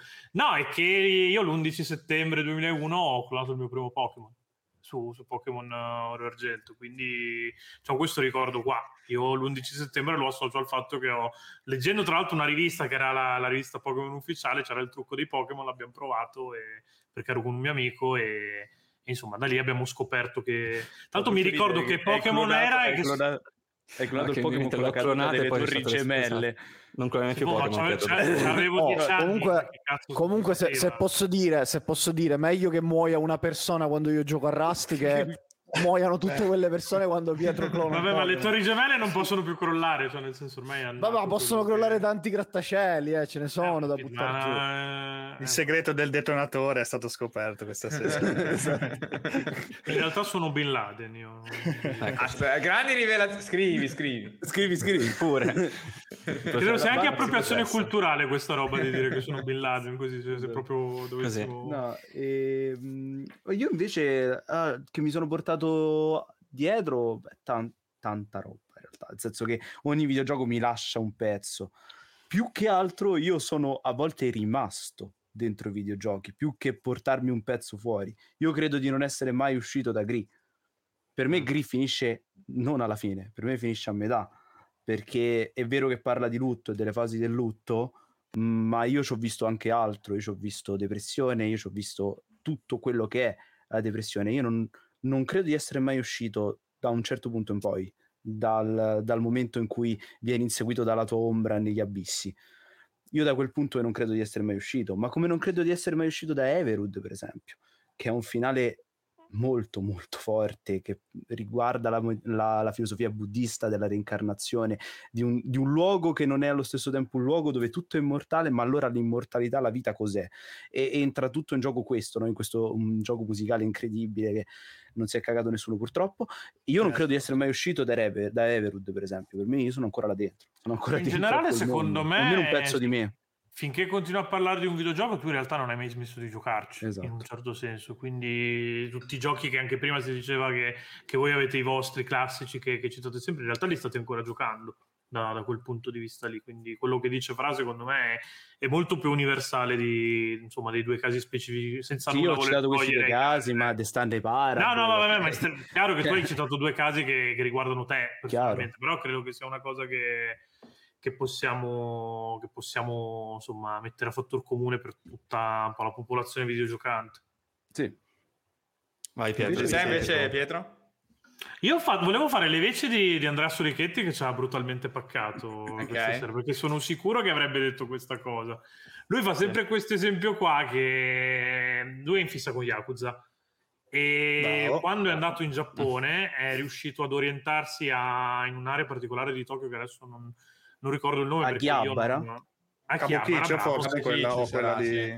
di Yakuza proprio. Magari eh, sì, e lui cioè, è riuscito a... c'è un siparietto per cui ha detto alla sua ragazza se aspetti vado a posare la, eh, insomma, le, le, borse che abbiamo perché so che ci sono de, dei posti dove possiamo andarle a, a posare lì. La ragazza c'è rimasta, eh, esatto, c'è rimasta male perché Camuroccio, sì, Camuroccio, esatto, sì, sì. Camuroccio Yakuza, sì, sì, si chiama così, esatto. Sì, Kabukicho sì, sì. è quella, il quartiere vero, diciamo.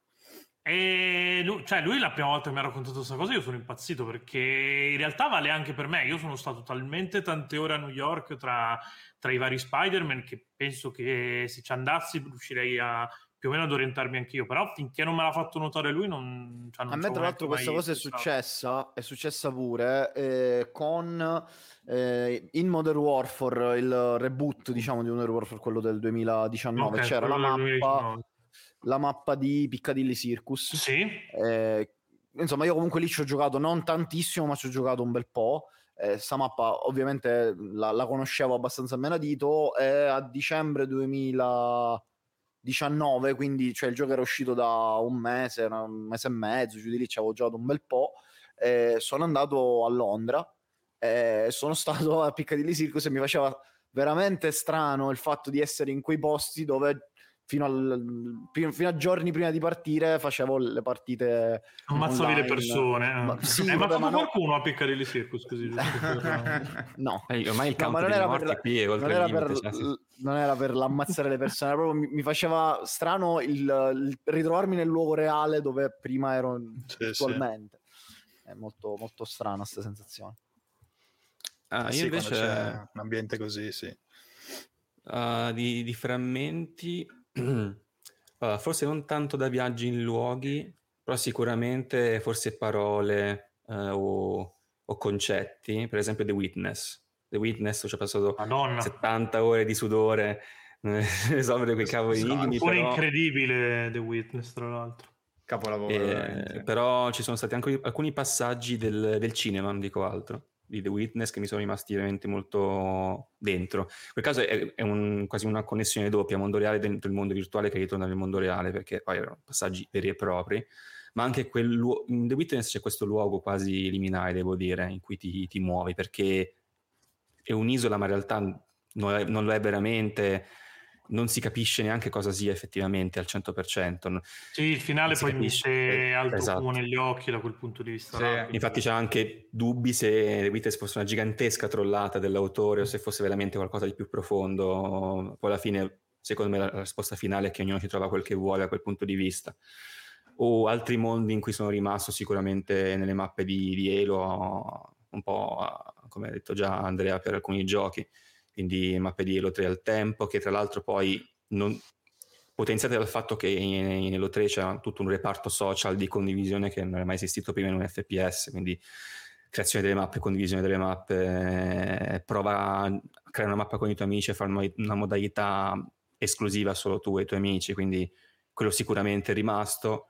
Elite Dangerous, per esempio, che è un mondo persistente, è un universo in scala eh, dove puoi raggiungere ambienti reali e dove ci metti tipo 7-8 mesi se vuoi arrivare a, al buco nero al centro della galassia della Via Lattea, quindi insomma dove lì ho passato tante ore in questi ambienti neri, scuri, perché poi non è tanto artistico, eh, è molto molto realistico, non è un nome Sky dal punto di vista del, dell'estetica. Eh, quindi mi ricordo di tutte le ore passate a navigare, mie, mio, io mi ricordo, cioè, viaggio nei videogiochi, io ho fatto un viaggio alle Pleiadi nel Dangerous, mi sono fatto la mia rotta, mi sono messo i punti dove andare, evitando eventualmente le nane rosse che non ti possono dare carburante in quel gioco, perché c'è tutta la funzione del carburante della navicella, e ho fatto un viaggio lì. E ho incontrato anche gli alieni, tra virgolette, è stata una roba fuori di testa, tutto casuale, ma veramente, cioè, poi è stato anche l'ultimo viaggio che ho fatto perché è stato veramente lungo, due settimane di viaggio in tutto, tra andata e ritorno, reali, e è stato un viaggio vero e proprio. Impossibile da fare, ovviamente, non 100 per... ed è anche inviare dei Dangerous, non 100% uno a uno con la realtà, ma ho fatto un viaggio in questo rimasto, caso pure contestualizzato dal gioco stesso, esatto. perché non è solo un viaggio che fai, magari ti ritrovi per caso a fare un viaggio, ma di proprio l'intenzione no? di viaggiare, sì. di fare una cosa che comunque nella tua vita non potessi fare purtroppo, no? prendere una navicella spaziale e sì, andare no. a esplorare lo spazio è, è molto E difficile. di quel viaggio ho lasciato anche le cartoline, cioè ho fatto un botto di screenshot in quel viaggio, quindi sono cartoline sì. vere e proprie di, di quella mia esperienza. Esatto, eh, le buttavo ogni volta. Sì, sì, quindi ah. Elite Dangerous sicuramente, come esempio di mondo persistente, di mondo online che si evolve con rivolgimenti politici e tutto il resto, è un gioco che probabilmente non si merita il team che ha sotto, perché, lo, perché ci sono tante cose che potrebbero essere migliorate veramente al mille per mille, vengono lasciate lì a morire ma è sicuramente un gioco con un potenziale assurdo. Ci sono comun- community di giocatori che creano siti per gli avvistamenti all'interno del gioco, per vere e proprie spedizioni di, mappa- di mappatura della galassia, vere e proprie. Mi ricordo Quindi... quelli portavano la benzina chi era andato fuori. I Reds, i Reds sono community di giocatori che tu li contatti dove sei nella galassia, potrebbe anche voler dire un mese di distanza di viaggio, perché se lì in Dangerous sei in un posto dove non hai possibilità di carburante, quindi fuori dalla bolla di civiltà non puoi fare carburante, sei sei soft lockato, a meno che non ti ammazzi e torni alla um, prima stazione disponibile, l'ultima che hai visitato. In quel caso, se non vuoi buttare al, me- al vento mesi di viaggio, chiami Fuel Reds, che sono questi giocatori che vengono a farti carburante sostanzialmente. Quindi lì proprio relazione al 100%, anche fuori dai limiti pensati agli sviluppatori stessi, perché non questo è il mente. In un certo senso è, lì, è simile a quello che succede co- con Ingress, dove appunto poi fuori dal gioco ci sono... Veramente proprio quello, sì. Quindi... E chiaramente anche Pokémon Go che è Ingress ma un po' certo, con i Pokémon. Sì, sì, sì, assolutamente. Questi qui sicuramente. Poi non so per Eric se eh, allora io purtroppo mi spiace, ma lo devo citare per la seconda volta della puntata, no, nel senso no. che è così. Allora, prima, allora, la prima, prima, cosa che dico è una stronzata, la dico soprattutto per Alessio e per i memers eh, in chat. Mi sono appena accorto che una delle cose più vicine al metaverso che abbiamo giocato si chiama Meeting 2. Io lo dico, lo butto lì. Purtroppo, purtroppo. È abbastanza vero, tra l'altro, come discorso. Eh, eh sì, eh, purtroppo sì, ore e ore buttate in eccesso, però andate così. Dentro e fuori, eh, ore e ore. Dentro, dentro e fuori, fuori. esatto, esatto. Poi sicuramente eh, dal mio punto di vista personale ovviamente non ci sono tanti esempi di viaggi, cioè di trasposizione del, dello spazio virtuale nel reale. Eh, sicuramente per me Dark Souls è stato uno dei momenti in cui cosa mi ha lasciato in realtà? Mi ha lasciato capire che tipo di giocatore sono.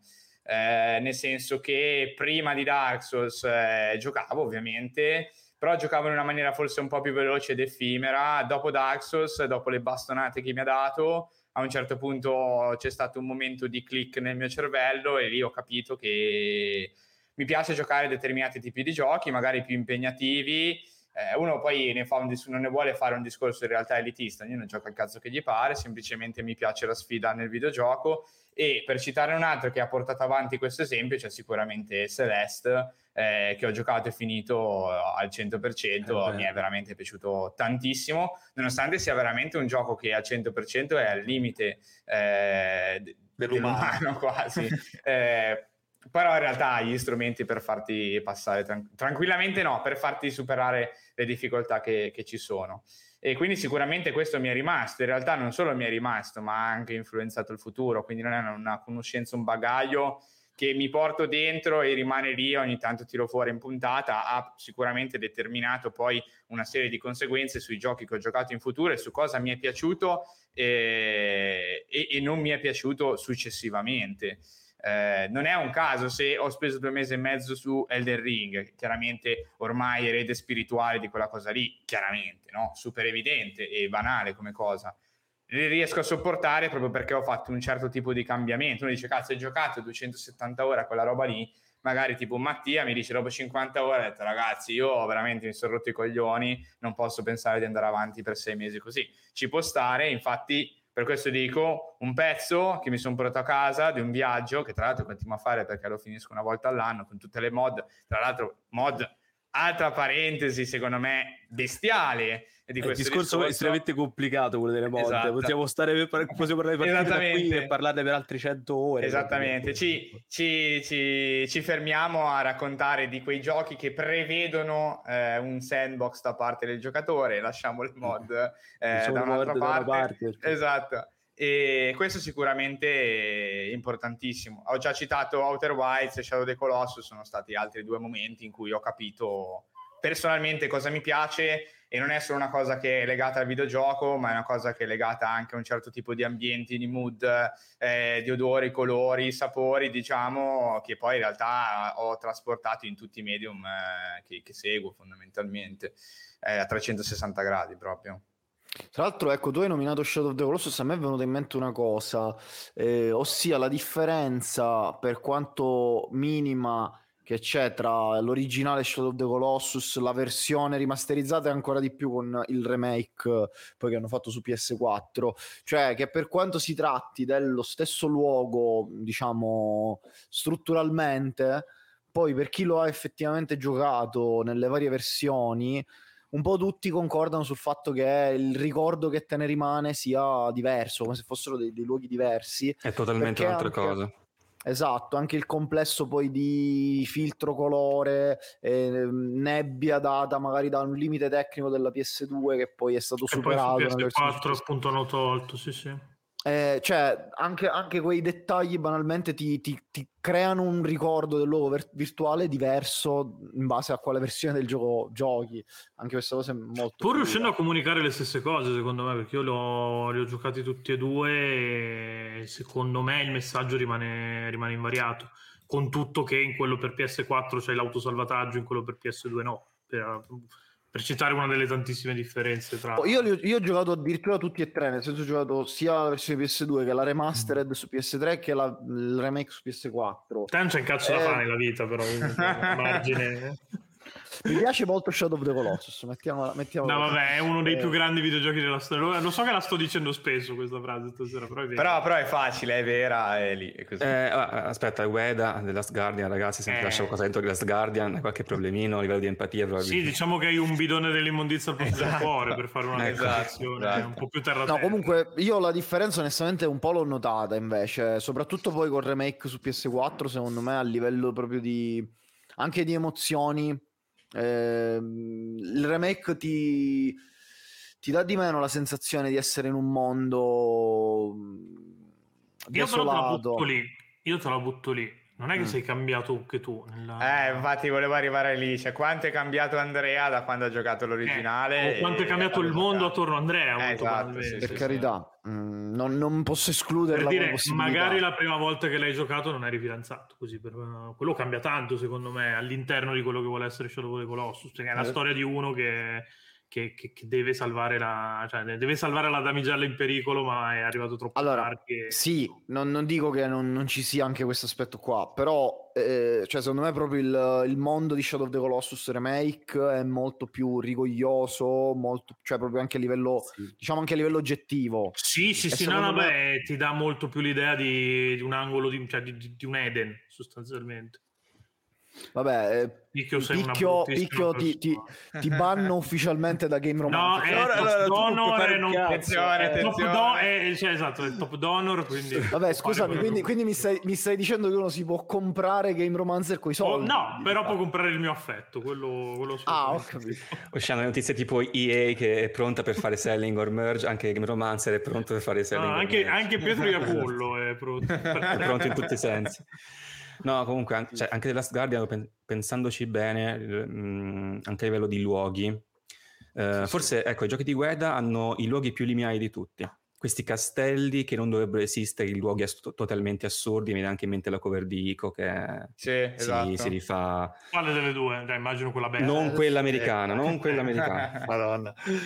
Terribile. Che, quella roba lì, madonna. Uh, che si rifà De Chirico, quindi siamo totalmente nel surrealismo più totale e anche The Last Guard, uh, forse Shadow of the Colossus era un po' più grounded, nel senso che sì, erano luoghi spogli, ma effettivamente sì, ok, è una valle che può effettivamente esistere, ma per esempio The Last Guardian che si svolge in questo cratere con questo castello totalmente assurdo dal punto di vista architetturale, con, con strade che non hanno neanche senso, questi ponti enormi, inutilmente enormi, queste pietre bianche, tanto che sono accecate dalla luce, che, tanto che riflettono la luce solare, accecano anche te, ehm, rientra quasi nel, nel, farti entrare in un luogo che sembra essere familiare in qualche modo, castelli, insomma, qualcosa che già conosci ma che è totalmente alieno, però che in qualche modo comunque lascia qualcosa, quindi si, si gira sempre un po' intorno allo stesso concetto con tante variazioni in realtà, perché ovviamente sarebbe riduttivo direi per luogo non luogo appunto.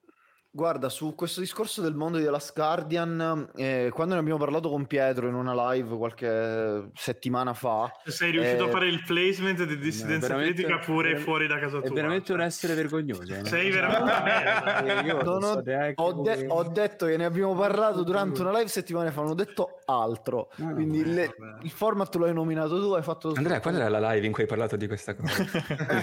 no, io l'ho da- la data, grazie. Eh, vabbè, comunque nel parlare di questa cosa, guardando il video principale, venne fuori anche un, Geller, un discorso cavolo, sì, di, di, di, Geller, un discorso sul fatto che in alcuni casi i media come i videogiochi, ma anche lui citava anche il castello nel cielo di Miyazaki, di, di Hayao Miyazaki, eh, cioè riescono a mh, farti farti vivere dei luoghi eh, in modo così quasi reale che poi quei luoghi credibile che poi quei luoghi eh, fatichi a concepire il fatto che in realtà non esistono. Non li puoi visitare fisicamente realmente. Lui citava anche un effetto eh, co- collegato poi a dei luoghi che sono esistiti e, e, adesso non esistono più, come ad esempio la biblioteca di Alessandria o il colosso di Rodi, che eh, a livello umano... Eh, vabbè. Eh. Io non volevo interrompere, però l'avevo notato. Sì. Vabbè, vabbè. Eh...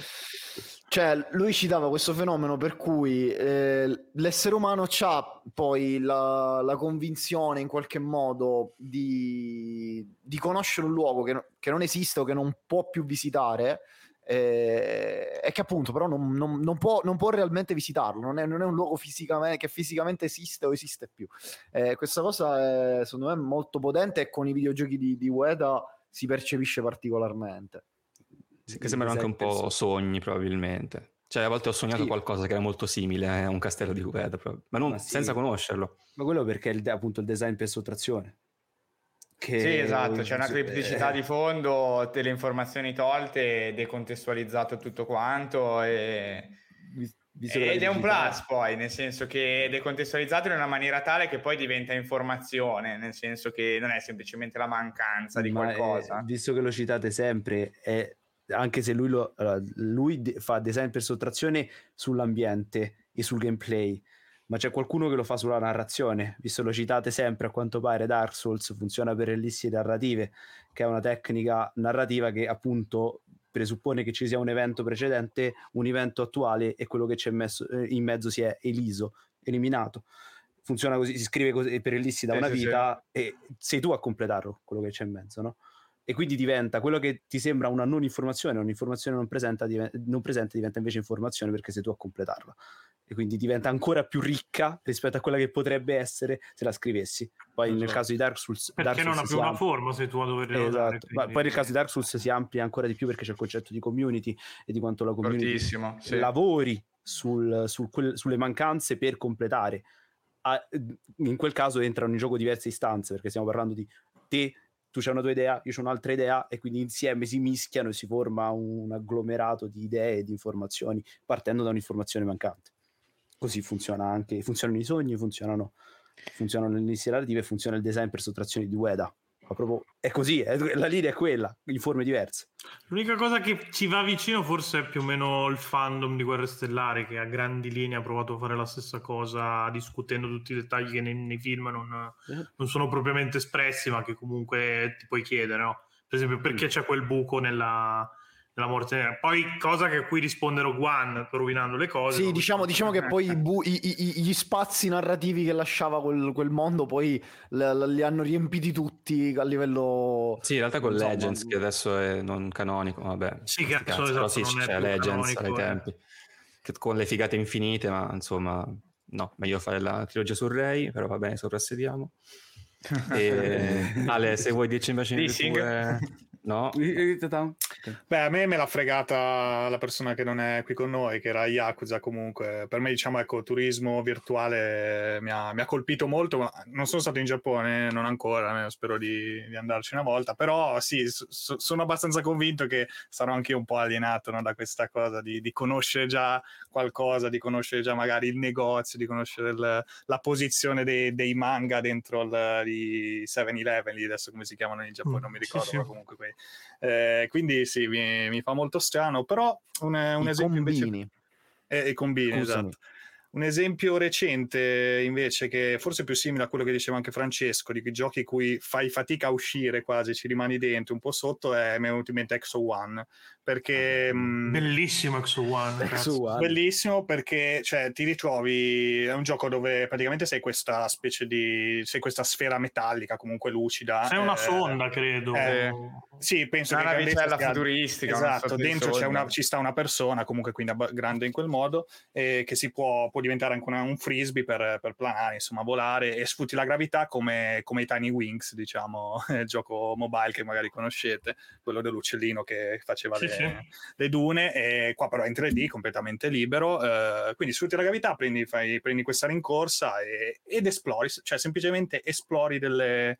Eh, delle, delle, aree che appunto sono sei nello spazio, sono nei pianeti, sei, sono credibili perché comunque potrebbe essere credibile, magari in qualche posto universo potrebbe esserci effettivamente un luogo simile a quello, no? C'è uno che ricorda moltissimo, per esempio Interstellar, no? La, quel pianeta tutto d'acqua, interamente d'acqua, con dei meteoriti che cadono, eh, robe molto molto fighe, molto belle da, da, vedere e semplicemente devi raggiungere dei luoghi per passare al livello successivo, cioè non c'è proprio nient'altro da fare se non divertirti a girare però c'è comunque sotto una, una, piccola sottotrama chiaramente e questo aspetto di, di, di trama che, che, ti viene raccontata tra l'altro in, uh, in, un modo molto inquietante per me quando vai sott'acqua, no? sì, la, sì, l'acqua sì. rappresenta anche la vita, quindi rappresenta tantissime cose in mille, Beh, certo. mille, culture.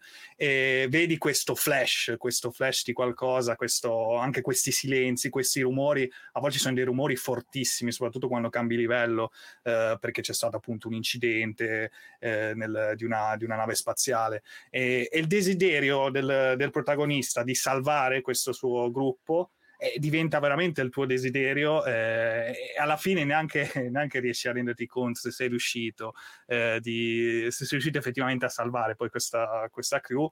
E, e voi tor- cioè, volevo tornare, cioè, è una, mi è durata una serata perché poi il gioco è molto breve e ho avuto questa sensazione di quasi di voler tornare, cioè di voler riprovare no, le, le, queste sensazioni, di, di, cercare, non lo so, di, una cosa che non posso fare, cioè un, di vivere questo sogno strano, questa esplorazione spaziale all'interno di questa navicella incredibile che, che non esisterà probabilmente e, e, di, e, di, rivivere queste, appunto, queste sensazioni e mi ha, mi ha lasciato molto, molto stranito, molto alienato, devo dire. Infatti, boh, una cosa cosa del genere in VR deve essere abbastanza allucinante. Dovrei provarlo prima o Sì, sì, assolutamente. Beh, un gioco da cui non sono mai uscito per me è Red Dead Redemption 2. Non so chi qua abbia avuto l'opportunità di giocarlo, però per me a livello narrativo mi ha... Cosa? È lui. È lui? Alla... Eh, io l'ho iniziato, ma poi ho interrotto perché non era il momento. Sì, vabbè, que- questi, due, questi due sono due bestie. Proprio due, io ho un motivo personale. Io a una certa mi rompo il cazzo. Mettiamola così. Se tu sapessi eh... perché l'ho interrotto, ti, ti, ti, vergogneresti di quello che hai appena detto. Cibetta, così. Poi, poi, me lo scrivi, poi me lo scrivi, me lo dici. no, no, era soltanto per farti sentire in colpa qua. Una minchia. Però ci hai creduto, quindi va bene. E no, vabbè, posso capirlo in realtà perché è sempre un discorso di effort, un discorso tantissimo Red Dead Redemption per essere un gioco eh, a spinta praticamente solamente narrativa dura tantissimo, cioè sono botto. 60, 70, 80 ore di, di quest principale, come la chiameremo eh, normalmente in termini tra virgolette tecnico, eh, però mi ha lasciato veramente tantissimo, c'è una storia, un capire cioè, un capire sia il personaggio stesso, chiaramente protagonista della storia, che comunque non sei tu, eh, nonostante ci sia un po' un tema di scelte, mettiamola così, ci sono dei momenti di scelta, eh, ma, ma, anche capire un periodo storico, perché alla fine Red Dead Redemption 2 è un po' romanzo storico di un determinato periodo, lo fa per me benissimo, ti immerge totalmente e quindi riesci non solo a capire le motivazioni dei singoli personaggi che potrebbero essere atemporali, ma le incastri anche in un tema proprio storico eh, di trasformazione e, e, quindi ha una potenza emotiva, a, mio, a parer mio, veramente elevatissima, determinati momenti, ovviamente che non so qui a parlare dei momenti finali del gioco, ma sono veramente potentissimi. E io non sono mai uscito da lì. E Purtroppo, ecco, purtroppo Red Dead Redemption 2 è un gioco puramente narrativo che una volta giocato si esaurisce, nel senso che una volta che sai cosa sta per succedere. Eh, rigiocarlo, voglio dire, è un po', un po', complesso, nel senso che ormai lo sai. Eh, allora, quello è il difetto dei giochi narrativi. Esattamente, che eh, sono un po' one shot. L'alta rigiocabilità, esatto, è impossibile nei giochi narrativi. La, la eh, rigiocabilità sì. appartiene più che altro alla dimensione arcade. Esatto, esatto, che manca totalmente a Red Dead Redemption, assolutamente. O al multiplayer, eh. chiaramente. Certo. Sì, sì, sì, sì. Però non sono mai uscito da lì con, con la mia testa, perché niente, perché Arthur è diventato forse un po' parte di me in alcune sue scelte, in alcune, in alcune sue motiva- motivazioni, ecco. No, guarda, io sono mol- molto d'accordo e ti dico anche il primo mi aveva fatto un po' lo stesso effetto. Eh, ah, io, io lo dico, primo... non ho giocato il primo, sparatemi, ho giocato solo il due. Ecco, sparatemi. Vabbè, io non ho giocato nessuno dei due, quindi puoi andare tranquillo. Eh, no, io... Vabbè, no, non ho mai avuto 360 e PS3, quindi eccomi. Vabbè, no, no, io ai tempi il primo... Ti sei perso quasi nulla eh, comunque a livello di generazione, dico. Non, non... No, no, no, non per Red Dead in generale. Sì, no, sì ho capito, no, no, però è, è un po' un'esagerazione. Però dico, il primo ha fatto lo stesso effetto uguale e ci avevo provato a rigiocare anni dopo. Eh, mi ero stancato prestissimo proprio perché sia il primo che il secondo sono dei giochi che esauriscono veramente eh, cioè sono tan- tanto legati alla narrazione a differenza secondo me di, di GTA che sì, è il motivo per cui poi quando ti dicono che Red Dead è il GTA nel Far West mi, mi gira un po' il cazzo è una stronzata perché, perché GTA è, mai. più sandbox cioè. esatto, esatto GTA è più esatto. sandbox sì. Esatto. Ma è anche l'ambientazione che ti porta, cioè è molto più difficile fare un sandbox con i cavalli e, cioè. e gli archibuti. Sì, cioè non puoi, non puoi metterci tipo il Tra l'altro la, la, butto lì, secondo me Red Dead Redemption è anche molto più di ruolo rispetto a GTA. Cioè un gioco in cui veramente puoi mh, calarti e sì. Beh, già il fatto che puoi decidere se consegnare i malavitosi o no, per esempio, sì, è già un Poi il 2 secondo me lo è veramente mol- moltissimo. Il primo ancora giustamente era abbastanza arretrato all'epoca. Insomma, no, arretrato Aveva delle figate comunque anche il primo, sì, eh, ricordo. Sì, sì, eh, figo, fi- cioè veramente, soprattutto il secondo a livello anche appunto di, di roleplay, di immersione. Però sì, è un gioco che comunque dopo che finisci la trama... A me, a me, non ha dato tantissimi stimoli a continuare a giocarlo, nonostante, no, nonostante tanta carne al fuoco. Ecco. Però vabbè, forse stiamo un po' divagando rispetto al tema del, del, sì, ma non conduci tu, quindi... Sì, esatto. Cioè, Volta la palla è loro, esatto. cioè, stai e... nel tuo, nel senso, sì, che, sì, cioè, cos'è questa cosa che ti cioè, allarghi? Boh. No, assolutamente. Guarda, eh, ne abbiamo citati veramente tantissimi, non abbiamo ancora citato Breath of the Wild, quindi io lo butto dentro in mezzo. Eh, secondo me anche Breath of the Wild in termini di viaggi personali è veramente un, costruito Beh, sì, modo turista fai da te quindi esatto, no, esattamente. quindi... e risolve tutte quelle problematiche narrative che appunto gli Red Dead Redemption hanno. Lui invece va per i cazzi suoi o meglio il giocatore va per i cazzi Grazie, suoi ti dice semplicemente il pericolo è lì va a prendere sì, è lì esatto. quando c'hai voglia vai. Quando, quando c'è voglia quando è lì che ti aspetta nel senso sta lì da 10 milioni e mezzo di esatto, anni. esatto. non c'è fretta non c'è fretta Vai, vuoi. C'è, c'è, un video di Jackie Gemo perfetto al riguardo della topografia all'interno di autonoma all'interno di, di Breath of the Wild quindi sì, sì, sì, sono d'accordo. E forse lì, non sono rimasto me, dentro no, no, dico forse non sono rimasto dentro fino a quel punto però sì l'ho vissuto per così tanto tempo che riconosco quei luoghi insomma mi saprei orientare in quei luoghi li posso ripercorrere anche un po' mentalmente quindi sono d'accordo tra l'altro tra le speedrun più belle del, della storia dei videogiochi, quella di, di, di Breath of the Wild. Cioè, Bellissimo. Cioè, delle sì, robe sì. incredibili, soltanto Senza quella della, di ottenere la Masters World è una delle categorie più geniali che abbiamo visto nella mia vita. No, ma allora su, su, su Breath of the Wild, secondo me c'è anche il fatto, prima parlavamo di credibilità, eh, il punto è anche quello, il mondo di Breath of the Wild è estremamente credibile per, per certe dinamiche che ha, dalle pozzanghere che si, si asciugano nel tempo, per certo. dire, ai fulmini, al, al, non poter arrampicare quando piove, eh, in generale tutto il sistema dell'arrampicato, cioè è un mondo che ha un sacco di, di, di, elementi che ti, ti, ti, illudono che sia reale quel mondo lì.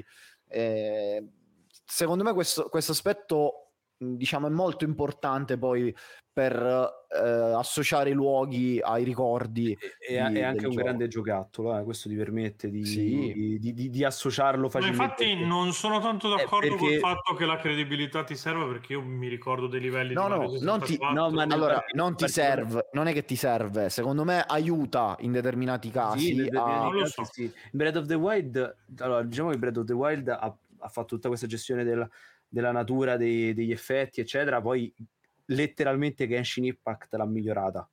Cioè è arrivato Genshin Impact e ha detto faccio meglio di quello che hai fatto tu. Perché sì, poi ha anche detto ci mettiamo le loot box, quindi insomma... Beh sì, il problema di Genshin Impact è solo il fatto che, che, è predatorio da morire, ma a livello di gestione del Però sì, no, no, no, assolutamente. Cioè spanne sopra Breath of the Wild a livello di gestione degli effetti e della natura. Di, Probabilmente il figlio più autentico di Breath of the sì. Wild con, con buona pace del The Ring è Genshin assolutamente. Sì, The Ring che cazzo c'entra con Breath of the Wild? Cioè, però vabbè, ho okay, forzare eh... il paragone, quindi a livello mainstream. Cioè... La gente è scema, però eh, sì. Okay. Sono qui per dire alla gente che è scema, ah, okay, okay. dire No, Breath of the Wild è un enorme giocattolo. Questo ti permette di... Eh, ti dà un enorme giocattolo che ti dà tante elementi per poterci giocare, ha tutti i poteri, banalmente i poteri, puoi fare quello che vuoi e questo ti permette di legare il ludico giocattolo a tutti gli effetti hai, alla tua vita, quindi ti permette di, di proprio di, di, immergerti al 100%. Perché è una cosa che Nintendo comunque fa anche fuori da sé. È un discorso di gameplay emergente che viene implementato da Nintendo ormai da un bel po' di anni sì, in maniera così. solida e divertente fondamentalmente. Diciamo cioè, che più che credibilità, eh, sì, più che credibilità in senso di...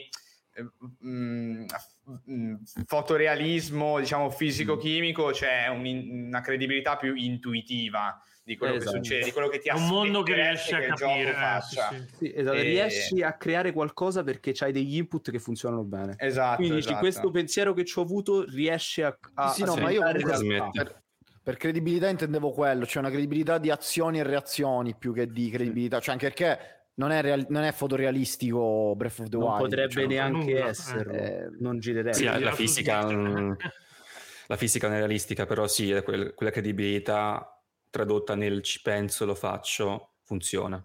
Sì, sì, funziona diciamo nel... delle volte. Cioè, il, il, punto, il punto che volevo dire è che la credibilità ti serve, non ti serve, ma ti aiuta a, a immergerti nel, nel, gioco e di conseguenza a viverti quei luoghi come dei luoghi più reali, diciamo, nella, nella tua mente. Era questo il Assolutamente. Sì, sì, sì, più, più interattivi verso di te e quindi più reali perché insomma nel mondo in cui viviamo eh, inter- cioè, reagisce a ciò che facciamo forse ecco, spesso arrivava questo confronto con Horizon perché Horizon effettivamente è un mondo molto più, come dire, più, tea- più teatro di ciò che deve succedere, quindi eh, per questo forse c'erano molte comparison anche Sono dei con, bellissimi set cinematografici. Sì, con quel gioco al tempo, perché mentre, mentre Breath of the Wild è appunto è più credibile perché si comporta come un mondo approssimativamente reale. Gi- giustamente, sono anche due giochi diversi. Sono, sì, sì, però inconsciamente ti viene di, da quel, par- quel paragone. È stato il periodo storico più che inconsciamente, secondo me. Eh, sono usciti praticamente uno... la settimana dopo. No, sì, sì, no, dato per assunto che sono usciti praticamente molto vicini nel tempo. Poi con però... Horizon 2 hanno aggiustato il tiro e sono usciti con Elden Ring. Meno male. Eh no, perché giustamente. che culo, eh? Bravi. eh... Ma sono stati inculati fortissimi da quel mese di ritardo, secondo me. Loro l'avevano pianificato a febbraio, Elden Ring a gennaio. Eh, eh no, ragazzi, no, un mese in più e abbiamo rotto tutti i sistemi online, dobbiamo aggiustarli. E niente, inculatissimi. Purtroppo. Non so quanto sarebbe cambiato. Eh, se pensi che il giocatore medio sì. sul The Ring ci ha passato due mesi, eh, anche fosse anche uscito a no, fine beh, sarebbe cambiato. Beh, ti assicuro Secondo me, in realtà, alla fine non gli. Cioè, arrivati a fine generazione cambierà quasi un cazzo perché comunque uno adesso non c'hai le PlayStation 5 quindi tanta gente lo ha comprato per quello e due eh, sono ormai Sony come Nintendo c'ha quelle IP che conti, conti, continuano a vendere tutto il ciclo vitale cosa che sì, farà sì, anche sì, no, Ring eh, allora a livello, a livello no. di numero di vendite possibilmente non ti non, ti non diventerà mai quanto. un flop ecco, però, però cioè, parlandone così a livello totalmente astratto dal punto di vista economico vendere 5 milioni di copie al day one e 5 milioni di copie sparsi, cioè spalmati su due anni, ti cambia sì, quanto, no, quanto, ci guadagni. Sicuramente, però senso, perché nel frattempo il prezzo del gioco scende anche di The Ring, è, no, no, beh, certo, certo. Mo- ha monopolizzato tutto. Cioè quando ti esce una roba come il The Ring tra l'altro eh. gran peccato perché alcune cose che, che poi il The Ring fa meglio proprio in grande in, uh, in uh, Forbidden West ci sono. Per esempio tutta la dicotomia tra open world e dungeon uh, molto più accennata però c'è, c'è anche in Forbidden West. Questo, ci sono de- alcuni dungeon di Forbidden West che sono veramente pazzeschi Beh, e nessuno bene. gliene darà mai il credito purtroppo perché appena avremo una PS5 eh, quello è perché c'è, c'è una to- no. No. Quello sì perché dice, mm, gli alpini giocheranno molto volentieri a... eh, gli italiani tendenzialmente non è che piace tanto il personaggio femminile mm. Ah, ah, sì, sì, comunque tendenzialmente non ci piace comprare i giochi, quindi contiamo poco come mercato. Sì, no, figurati se poi ci mettiamo le donne come protagoniste. Ah, siamo arrivati ad un'ora e mezza di, di live comunque, segnalo. Che Così segnala, segnala, abbiamo fatto Mattia. una certa. Quello che pistola, siamo ad ore e mezza ragazzi. no, no, beh, siamo... ti abbiamo affanculo. Mi dispiace per chi dovrà fare l'editing di, di, questa roba per mettere Ma non ci sarà nessun no, L'unico editing sarà a porre alla fine della discussione prepuntata. Poi pensate ah, che tagliamo, non tagliamo un cazzo. esatto. Ah, no, è... allora ti trovo tutto a posto. Sì, sì, sì. Ehm, in realtà in chiusura, diciamo come ultimo spunto, e poi possiamo anche andare a casa, anche se ci siamo già. Questo è un po' diventato un luogo, quindi poi dovremo tornare anche a casa da questo luogo. e è un discorso in realtà più legato alla tecnologia, cioè eh, in questo momento abbiamo legato il concetto di viaggio, luogo, non luogo, una discussione un po' filosofica, se vogliamo anche romantica per certi versi, verso determinati titoli c'è poi un discorso secondo me completamente speculare che è quello della tecnologia, che è quello se vogliamo più legato al metaverso, visto che il concetto di metaverso in realtà ad oggi è spinto a livello di marketing soprattutto dai big tech e, e non dai big filosofi dell'universo. E, ehm, ed è un, una storia secondo me legata agli ultimi boh, 25-30 anni eh, dello sviluppo software. Eh, adesso noi parliamo fondamentalmente di viaggi, abbiamo citato per tutta la puntata diversi giochi eh, e li abbiamo sempre parlati uno ad uno, li abbiamo presi abbiamo sì, magari abbiamo fatto qualche comparison tra uno e l'altro, ma sempre trattati come universi completamente distinti, quasi alternativamente paralleli, non solo dal punto di vista, diciamo, più storico-geografico, ma anche proprio dal punto di vista fisico-chimico, cioè le regole che detta ogni universo sono totalmente diverse. Ehm, e questo, secondo me, arriva a un certo punto focale che è quello eh, del metaverso, ovvero questa cosa qui di trattare in maniera così eh, separata le realtà, diciamo, videoludiche, in realtà deriva da eh, decenni di sviluppo software dove eh, per tanto tempo, facciamo così, dagli anni 90 fino a circa il 2010, si faceva esattamente la stessa cosa con le funzionalità dei servizi web. È nato YouTube, è nato Amazon, è nato Twitch, eh, è nato Google come motore di ricerca, tutta una serie di servizi nuovi, cioè nuove funzionalità che eh, l'utente esperiva in qualche modo, però a compartimenti stagni. Eh, logo su YouTube, eh, so su Google, eh, logo su Facebook, eh, sono su Twitch, sono su Amazon. E questo è vero, perdona, cioè la semplificazione ovviamente fino a circa il 2010, poi è un trend, non è che si esaurisce eh, il 31 dicembre del 2009 ovviamente. Negli ultimi 10-15 anni in realtà eh, lo sviluppo software e web si è spostato tantissimo secondo me, ci lavoro, l'ho visto succedere, eh, si sta spostando più su un tema di integrazione e adesso arrivo anche al tema dei viaggi chiaramente, eh, cerco di chiudere il cerchio per non lasciarlo appeso. Cioè adesso il problema non è più tanto implementare una nuova funzionalità, perché tanto trovi qualcuno che l'ha già fatto, devi solo comprare il servizio. Il tema è unire i servizi insieme, cioè unire le funzionalità tra di loro e creare fondamentalmente un, un posto virtuale unico in cui io, utente, col mio proxy, una sola credenziale che è il mio utente, il proxy mio digitale, eh, possa interagire con tutte le funzionalità senza doversi quindi dividere in diversi servizi istan- istanziati uno indipendentemente dagli altri. No? Quindi in generale il metaverso eh, secondo me non è tanto una spinta, cioè è anche una spinta di marketing evidentemente che si sta facendo lato social network e videogiochi, ma è anche un po' la somma degli ultimi 30 anni dello sviluppo software, nel senso che già nei software professionali e eh, l'utente stesso stanno andando verso la direzione di fare cosa? Di mh, centralizzare quello che è l'utente. Cos'è l'utente? È il proxy dell'umano nel mondo digitale. Cioè io ho la mia credenziale di Google, pensate a quanti servizi potete accedere solamente col fatto che avete una Gmail. A quanti siti, non solo di Google, ma anche di terze parti potete accedere logando sì, in hanno l'autenticazione Sì, c'è Google. anche l'automatico, no? Esatto, esattamente, il single sign-on con, con Google può essere anche un Facebook, un LinkedIn, Google sicuramente quello che ha le mani in pasta e col suo Google Ads fa anche delle azzeccate micidiali tra YouTube il sito e che fanno un po' storpiare il naso a chi, a chi un po' si caga di questo giro di dati mostruoso. Eh, detto questo, il metaverso sta arrivando lì, non è una tendenza del videogioco, eh, è una tendenza dello sviluppo software in generale. Stiamo arrivando lì, stiamo unendo queste cose. Perché è importante tanto nel videogioco? Perché il videogioco è quello che ha l'utente più potente di tutti quanti. Cioè, già pensiamo solo al pad, quanto è più complesso rispetto al mouse e tastiera senso web, cioè quindi non il videogioco mouse e tastiera, ma come interagisci col browser, eh, la tastiera la utilizzi per scrivere, no per interagire con un avatar nel 99% dei casi, così come il mouse lo usi per cliccare. Poi i videogiochi utilizzano anche mouse e tastiera, passatemi la semplificazione ovviamente. Sì, chiaro, sì, beh, chiaro.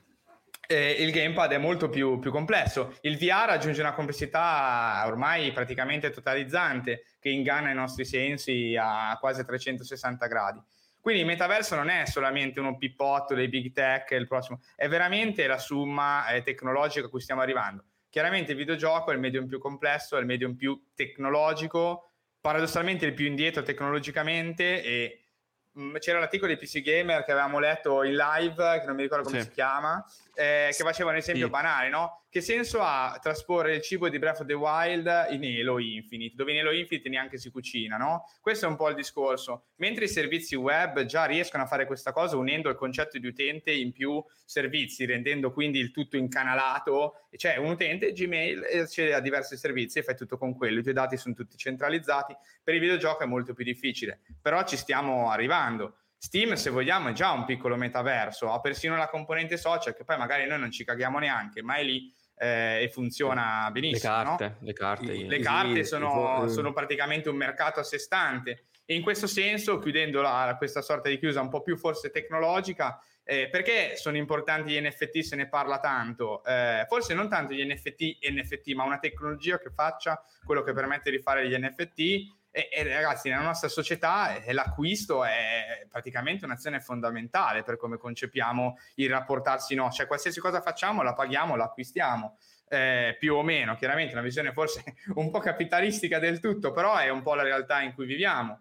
Eh, se esco di casa probabilmente se voglio fare qualcosa devo pagarla, devo acquistarlo, che sia un servizio, che sia un prodotto. Quindi poter fare questo in ambiente digitale, in un metaverso, è, è la base della società, cerchiamo di replicarla e per questo anche gli NFT sono associati al metaverso, eccetera. Purtroppo nei videogiochi chiaramente cadiamo vittima un po' della, della, velocità con cui alcuni player si buttano e provano a fare qualcosa e dei giocatori che vedono il primo utilizzo di uno strumento e lo demonizzano istantaneamente. Sì, siamo tendenzialmente eh, la, la, branca più reazionaria sì. che, che, bazzica la tecnologia. Esatto. Siamo allo stesso tempo lo, diciamo la, il medium più complesso e più avanzato, ma allo stesso tempo... Siamo cutting edge, ma chi lo fruisce invece no. È... Esatto, esatto. È, è, è, stranissima questa cosa. L'obiettivo del metaverso è crearti a tutti gli effetti, tu parlavi di, di account che si connettono, l'obiettivo del metaverso è crearti a tutti gli effetti un'identità digitale. Esattamente. E essere un'identità digitale anche per quanto riguarda i videogiochi, in modo tale che tu possa passare da una da realtà videoludica all'altra senza dover cambiare nulla. Sei tu stesso, non c'è più il concetto di account e password, è la tua persona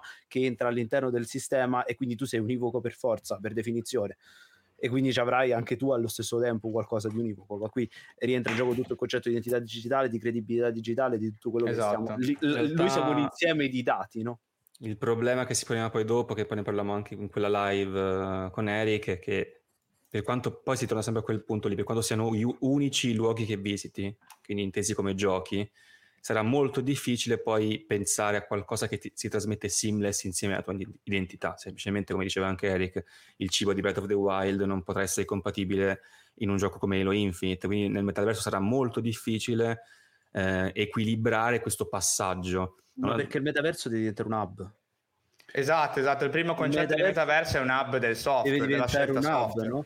Esatto, però sì, se Steam sì, diventasse sì, uno spazio virtuale. In realtà, in parte già lo fanno. Non mi ricordo cos'è. Oculus ha la, la stanza virtuale dove puoi accedere o, o era Steam VR, perdonatemi, non ho VR, quindi non, non, eh, mi sembra PlayStation Home anche voleva fare una cosa simile, voleva, fare, voleva darti la possibilità di invitare i tuoi amici in home, poi mettere dentro i, i dischi dei giochi virtuali che aveva, giocare tutti assieme. Purtroppo no, ma... poi non è mai stata realizzata, ma che è quello che no, perché il videogioco non deve, non deve, interagire con gli altri videogiochi, cioè l'obiettivo non è farti interagire videogioco e videogioco, videogioco si tratta di opera d'arte funziona come quando vai no poi sono dei mondi cinema, comunque no? tendenzialmente sono mondi, sono mondi eh. a sé stanti cioè l'opera d'arte poi adesso si parla spesso di passare dal, dal Battle Royale al genere X al Ma... genere Y come accadeva in un Ready Player One che abbiamo sì c'è chi ne fa un problema però io ci passo in dati diverse esatto un problema di input cioè da dove poni il passaggio no? Eh, chiaramente noi immaginiamo la cosa più intuitiva è abbiamo tutti lo stesso set di input che siano i guanti insieme al caschetto che possono modellare mm. nos- e ci spostiamo da un software all'altro eh, in questo senso, però, tutti questi input devono essere mappati a funzionalità uniche del gioco e, e, quindi c'è un passaggio. Cioè, quello che io faccio in Breath of the Wild per cucinare lo faccio in un altro gioco e faccio un'altra azione. Quindi c'è questo sottile, eh, come posso dire, disallineamento funzionale eh, che va risolto in un certo modo perché comunque eh, ne va dell'intuitività stessa. Poi chiaramente noi ragioniamo ormai da boomer, se vogliamo, in questo senso, perché è una cosa che ci arriva nuova, siamo abituati a un altro concetto, siamo abituati veramente ad altre cose e quindi questi problemi ci servono insormontabili. Probabilmente una persona che nasce con questa tecnologia a disposizione, questo tipo di ambiguità tra le due azioni identiche che fanno cose diverse, lo risolve eh, automaticamente. Ma tu eh, c'hai poi... soltanto gli strumenti, cioè nel senso tu stai parlando di strumenti che hai che devono semplicemente interagire con altri strumenti. È come se tu vai al cinema, no? Il cinema tu hai, tu entri all'interno del cinema, del luogo cinema e hai diversi film tra cui scegliere. Gli strumenti sono sempre gli stessi, i tuoi occhi. Semplicemente a seconda del film hai dei, delle informazioni diverse. La stessa cosa vale per i videogiochi. I videogiochi sono opere a sé stanti, vivono nel loro insieme, quindi non hanno bisogno, al massimo ti, ti puoi portare i dati e le informazioni, non sì. hanno bisogno di portarti le meccaniche. Sì, sì, no, è chiaro che il gameplay magari appunto la corrispondenza tra azione nel mondo reale e poi azione nel mondo virtuale non è detto che sia sempre uno a uno. E, cioè, esatto. o, come possono cambiare le Ma regole tra videogioco e videogioco, eh Sì, sì, no, sì, no, beh, assolutamente, certo. assolutamente. Se, se, se, vogliamo calarli poi tut- alla Ready Player One, Ready Player One funzionava che ogni pianeta aveva le, uh, la sua fisica, esatto. le sue regole, e quindi di fatto erano di fa- mondi a sé stanti comunque. Per quanto eri la stessa persona e ti portavi le tue informazioni sì, per sì, quanto sì. riguarda l'avatar, quindi e rimanevi all'interno di quello che era Oasis. Comunque ogni pianeta era come se fosse un video. Era comunque a sé stante, no? E stessa cosa vale per i videogiochi, perché sono tutti effetti opere d'arte, quindi vivono all'interno del loro quadro. Poi vabbè, Ready Play One faceva anche eh. quella cosa dei giochi dentro Poi. i giochi, per esempio c'erano pianeti che ripl- replicavano usare i giochi all'infinito dove trovavi Certo, Pac-Man, per eh. carità, ma quello, quello è, è possibile. Ma stessa cosa vale per il metaverso. Il metaverso non è non è soltanto, non è che deve per forza unire tutto insieme in un'unica amalgama, è un insieme di, di realtà, di realtà che possono essere raggiungibili però da tutte insieme da un, da un unico punto. Un è un altro mondo, no? sì, sì, è un altro mondo, è a tutti gli effetti altro. È come quando io esco di casa, sono nello stesso mondo tuo, però posso raggiungere casa tua, posso andare. Sì, esatto, devono essere per forza separati, almeno per adesso, per forza separati, non possono ma essere. Ma non, non vedo neanche il motivo per cui dovrebbero unirsi se non per alcune funzionalità. Perché sì, questo diciamo ce lo dirà un po' il futuro, secondo me, nel senso sì, che magari non saranno no. uniti tutti i giochi, chiaramente, eh, capito, no? però sì. magari alcuni eh, saranno uniti. Certo. Poi chiaramente vedrà, vedremo Chiaro. quali sono le soluzioni cioè, che... Vediamo che come si evolverà, esatto. esatto. Sì, questo Però, ecco, assolutamente ecco. sì. Qua, qua bisognerebbe aggiungere tutto un livello per cui non siamo ancora riusciti a parlare di multiplayer cross platform, quindi figurati mettere... Sì, no, esatto, esatto, c'è un problema di standardizzazione e tecnologia che è Sì, anche io con Eric su Horizon, eh, per dire. Eh, c'era un casino. Politica, cioè, chiaramente ogni azienda che guarda a casa sua e cioè, Sony non ha nessun tipo di interesse a farti giocare con chi sta su Xbox perché sta in una posizione dominante. Esatto, quindi... esatto discorso che esce anche un po' da, da quelle che sono le potenzialità. Ma, ma non a caso e... per ora i metaversi non, sono, non è un, un, unico metaverso, ma sono tanti. Ci sono tanti metaversi, certo, ognuno, cioè, ognuno motivo, propone eh? il suo. No. Ognuno propone le sue regole, no? Microsoft eh. se, se, è andata a comprare Activision sostanzialmente per questo discorso qui, per, avere, per, per aumentare la line-up di... Fortnite è il suo metaverso, c'è quel metaverso russo, di, non mi ricordo la gente se sta a fare i soldi su quel metaverso russo, cioè, insomma è normale. Sì, è la stessa cosa che stanno facendo i big tech nel gruppo software, cioè loro vorrebbero centrare tutti i servizi possibili col loro, col loro account principale, se non fosse che tra di loro si fanno la guerra e quindi eh, eh, rimarranno eh, grosse identità digitali, ma 3, 4, 5 completamente separate per ragioni che sono altre rispetto alla tecnologia. Siamo quelli che appunto se c'hai l'iPhone comunque chiedi a Siri dove andare ti, ti apre mappe, non Google Maps, anche se c'hai sì, Google esatto, Maps. Esatto, esattamente, sì, sì, sì. E siamo quelli che alla fine niente xCloud su Apple perché niente, dovevano pubblicare eh, un'app per eh, gioco. Eh, esatto.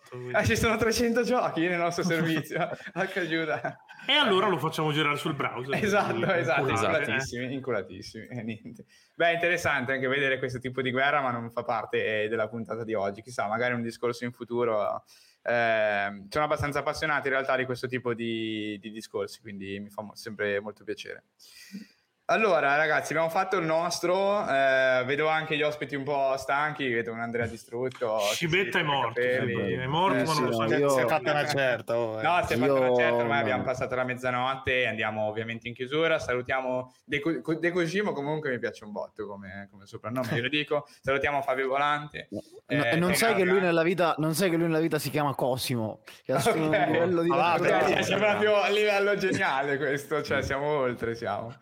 Eh, ringrazio chiaramente eh, gli ospiti, quindi Pietro, Francesco e Andrea da Game Romancer, che hanno fatto queste 2 ore e 46 minuti di live con noi, pazientissimi. Con Andrea Cibetta soprattutto, che insomma sono cioè, 2 ore e 46 con Andrea Cibetta, insomma.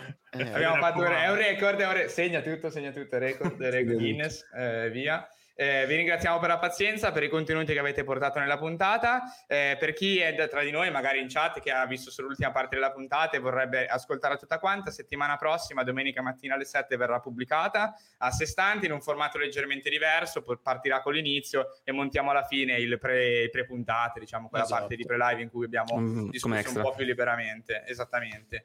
Eh, altre cose rilevanti, volete spammare voi qualche live? No, io, io, io mi ritengo a posto. Io dai, no, dai, non, non spammano, non spammano. Hanno dai, spammato per tutta la puntata. Adesso abbiamo spammato dissidenza critica. Spammiamo, no, vabbè, spammiamo, spammiamo. Dico che per chi vuole, sta settimana facciamo eh, l'Ultra Punk eh, Festival. Eh, ma se eh, esce vabbè, domenica, sì. se esce domenica sei un cretino. Eh, perché eh, live adesso.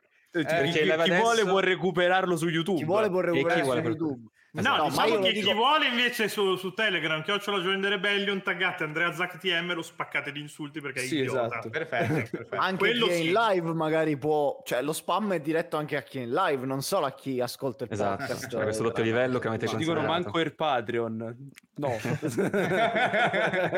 siamo capaci. Mi dispiace. Sì, sì, siamo su Patreon ma non siamo capaci a chiedere i soldi. Sì, esatto. esatto. Mentre per quanto riguarda TriCast, vabbè, la prossima puntata gli ascoltatori di TriCast lo sanno, ma chi magari arriva che è nuovo, ogni due domeniche trovate una puntata, eh, mentre ogni domenica sera alle 22 su Twitch, TriCast Podcast, TriCast Off, parliamo delle news o di articoli interessanti usciti durante la settimana. Buonasera eh. a tutti quanti, buonanotte, Buonasera, buongiorno, ragazzi, ciao a tutti. Ciao a tutti quanti. Ciao ragazzi, grazie di essere passati. Ciao. ciao, ciao, ciao.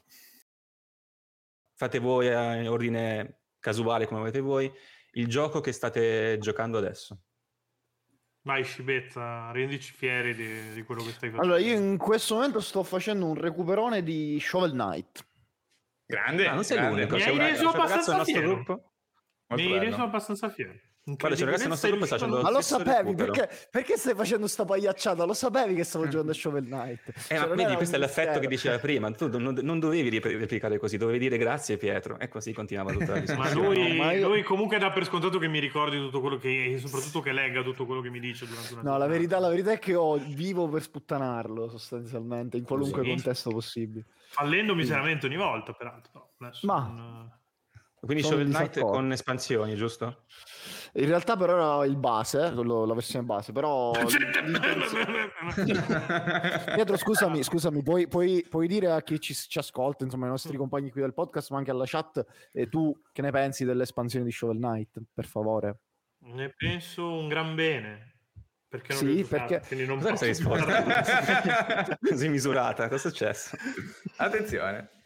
Ecco. Ma dove lo stai giocando? No, comunque, su, su PC, su Switch? Su, su, Switch, su Switch. Ok, eh, ci sta. Ehm, Anch'io ho giocato lì. Io l'ho giocato su Wii U delle espansioni. Madonna, che... Monnezza. Beh, tieni conto comunque che le espansioni sono un po' più veloci del gioco base, quindi boh, ci sta anche se sei un po' stanchino quando hai finito. Io pensavo di Ma non sei, averne se, dentro. Scusami, una, una, domanda, sei, sei piemontese, ho sentito un bomb che mi ha insospettito. No, no, io sono Brianzolo, no. lo dico, l'ho detto. Okay. Sono Brianzolo, è vivo... E eh, niente. Okay. Così, eh, così. Di solito allora, capiva bomb... benissimo Scivetto, quindi fai proprio schifo. io, Vuoi la geografia no. proprio, guarda... Io, io, sono terrone, gli accenti del nord per me più o meno si assomigliano eh... tutti. Questo è molto razzista da parte tua. Esatto. Eh, Disse quello che è, vabbè, lasciamo perdere. quello che è... Eh, quello che no, adesso abbi il coraggio scusate, di finire quello che stai vi, vi, posso, vi posso, leggere la, la, bio che mi ha scritto Pietro sul blog vada di pure, vada, se, vada. se, mi date proprio vai, il tempo di recuperare... Serviva fare questo placement a gameromancer.com il blog cazzo, della... io, io non ho fatto... Ripetere che esiste gameromancer.com non serviva, cioè, nel senso, questa pagliacciata... Mi sto vergognando delle persone con cui sono. Ma perché sono in mezzo? Cioè, proprio in mezzo ai coglioni. Sono. sì. Allora, ve, ve, la leggo, ve la leggo. Eh, il sovrascritto, vabbè, che è questo nomiolo che mi hanno affibbiato, è l'ultimo arrivato e nonostante questo prova a imporre la sua presenza ovunque, anche nell'unico format in solitaria del canale Twitch della ribellione, in un disperato grido d'aiuto che suona come se fosse proferrito da Aldo Baio. Questa è la, la, la, bio che mi ha scritto Pietro carinamente. è da sistemare, però c'è, una piccola, c'è un piccolo errore. Era profe- ma è, è, no, è, scritto male Penso fosse voluto. È... No, no, no, no eh, hai, scritto, hai scritto, hai scritto male io. L'ho scritto male, l'ho scritto male. Io, io l'avevo interpretato come un, un volere sottolineare la, la, mia pronuncia. No, no, è un typo, perché purtroppo ah, okay. non ho chi mi revisiona le bio quando vi prendo per il culo. Allora ti possiamo anche insultare perché fai typo in tre righe di testo. Grazie. Vai Francesco, vai tu, basta, faccio io l'ordine adesso. Ah, io, ok, allora no, sto recuperando e cercando di finire i Attorney la, la trilogy mm-hmm. su Switch ah, perché non ho, non ho, mai giocato Ace Attorney, il che eh, cioè, mi chiamo l'avvocato letteralmente. esatto. Eh, un po' cagare in effetti. Eh, mi manca un pezzo e cavolo, sono al, insomma, al terzo gioco, è veramente una mina, un gioco incredibile. Cioè, il terzo devastante. Devasta- devastante. L'ultimo no, caso bello, del terzo, bello. secondo me. E l'altro gioco a cui sto giocando è. Bravo, grazie, grazie. Tu un bravo fra, grazie mille. Sto giocando a Fred Bones che deve uscire. Non lo potevi dire, sei embargato. Sì, che lo posso dire che deve uscire. Sei embargato, non lo puoi dire. Sì. Posso un firmato degli accordi di non divulgazione. Che non... Potrebbe essere un nome qualunque di una persona. Esatto. Finali che adesso Andrea Scibetta dovrà pagare quello stipendio. Tra l'altro, Pietro, ti segnalo, ti segnalo, che, niente, ti segnalo che, il mio pubblico reclama un dissidenza critica tutto in siciliano. Vabbè, Potrebbe fallo. essere un, un'idea. E lo chiami Amunin qualcosa, arancino. Ecco. arancino. Se, se, vuoi puoi, puoi, proiettare tipo un documentario su Falcone Borsellino e lo puoi fare tutto in siciliano. Io te l'appoggio come... Esatto. E fai anche caso... infotainment. Un, un video di Geller su Falcone e Borsellino, ovviamente. Probabilmente oh, pot- potrebbe stare. Eh. Vai Pietro.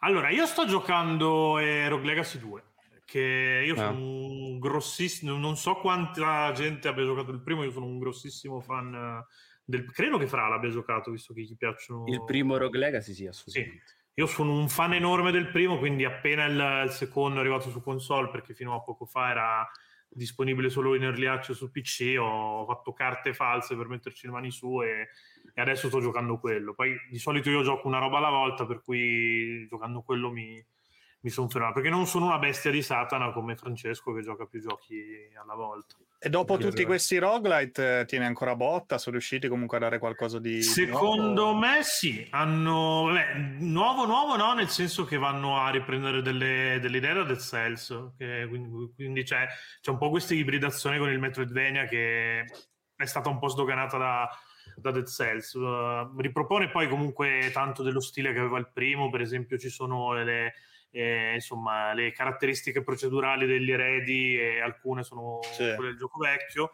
Eh, però hanno aggiunto per esempio delle cose che non c'erano, ad esempio il poco jump, ovvero il salto quando colpisci in testa un nemico, e è diventato un po' più platforming e insomma secondo me vale assolutamente la pena. Una sorta, di, una sorta di pogo alla DuckTales, però Sì, sì, sì, è, esatto, il pogo alla DuckTales, sì, esattamente mm. quel, quel, tipo di meccanica là. Che tra l'altro ha un po' sdoganato Shovel Knight, perché prima di Shovel Knight uh, era un po' morente come, come, idea di design e da Shovel Knight in poi almeno io ho notato un po' empiricamente che, che la sta riproponendo fuori. Cibetta so che non è d'accordo con questa cosa.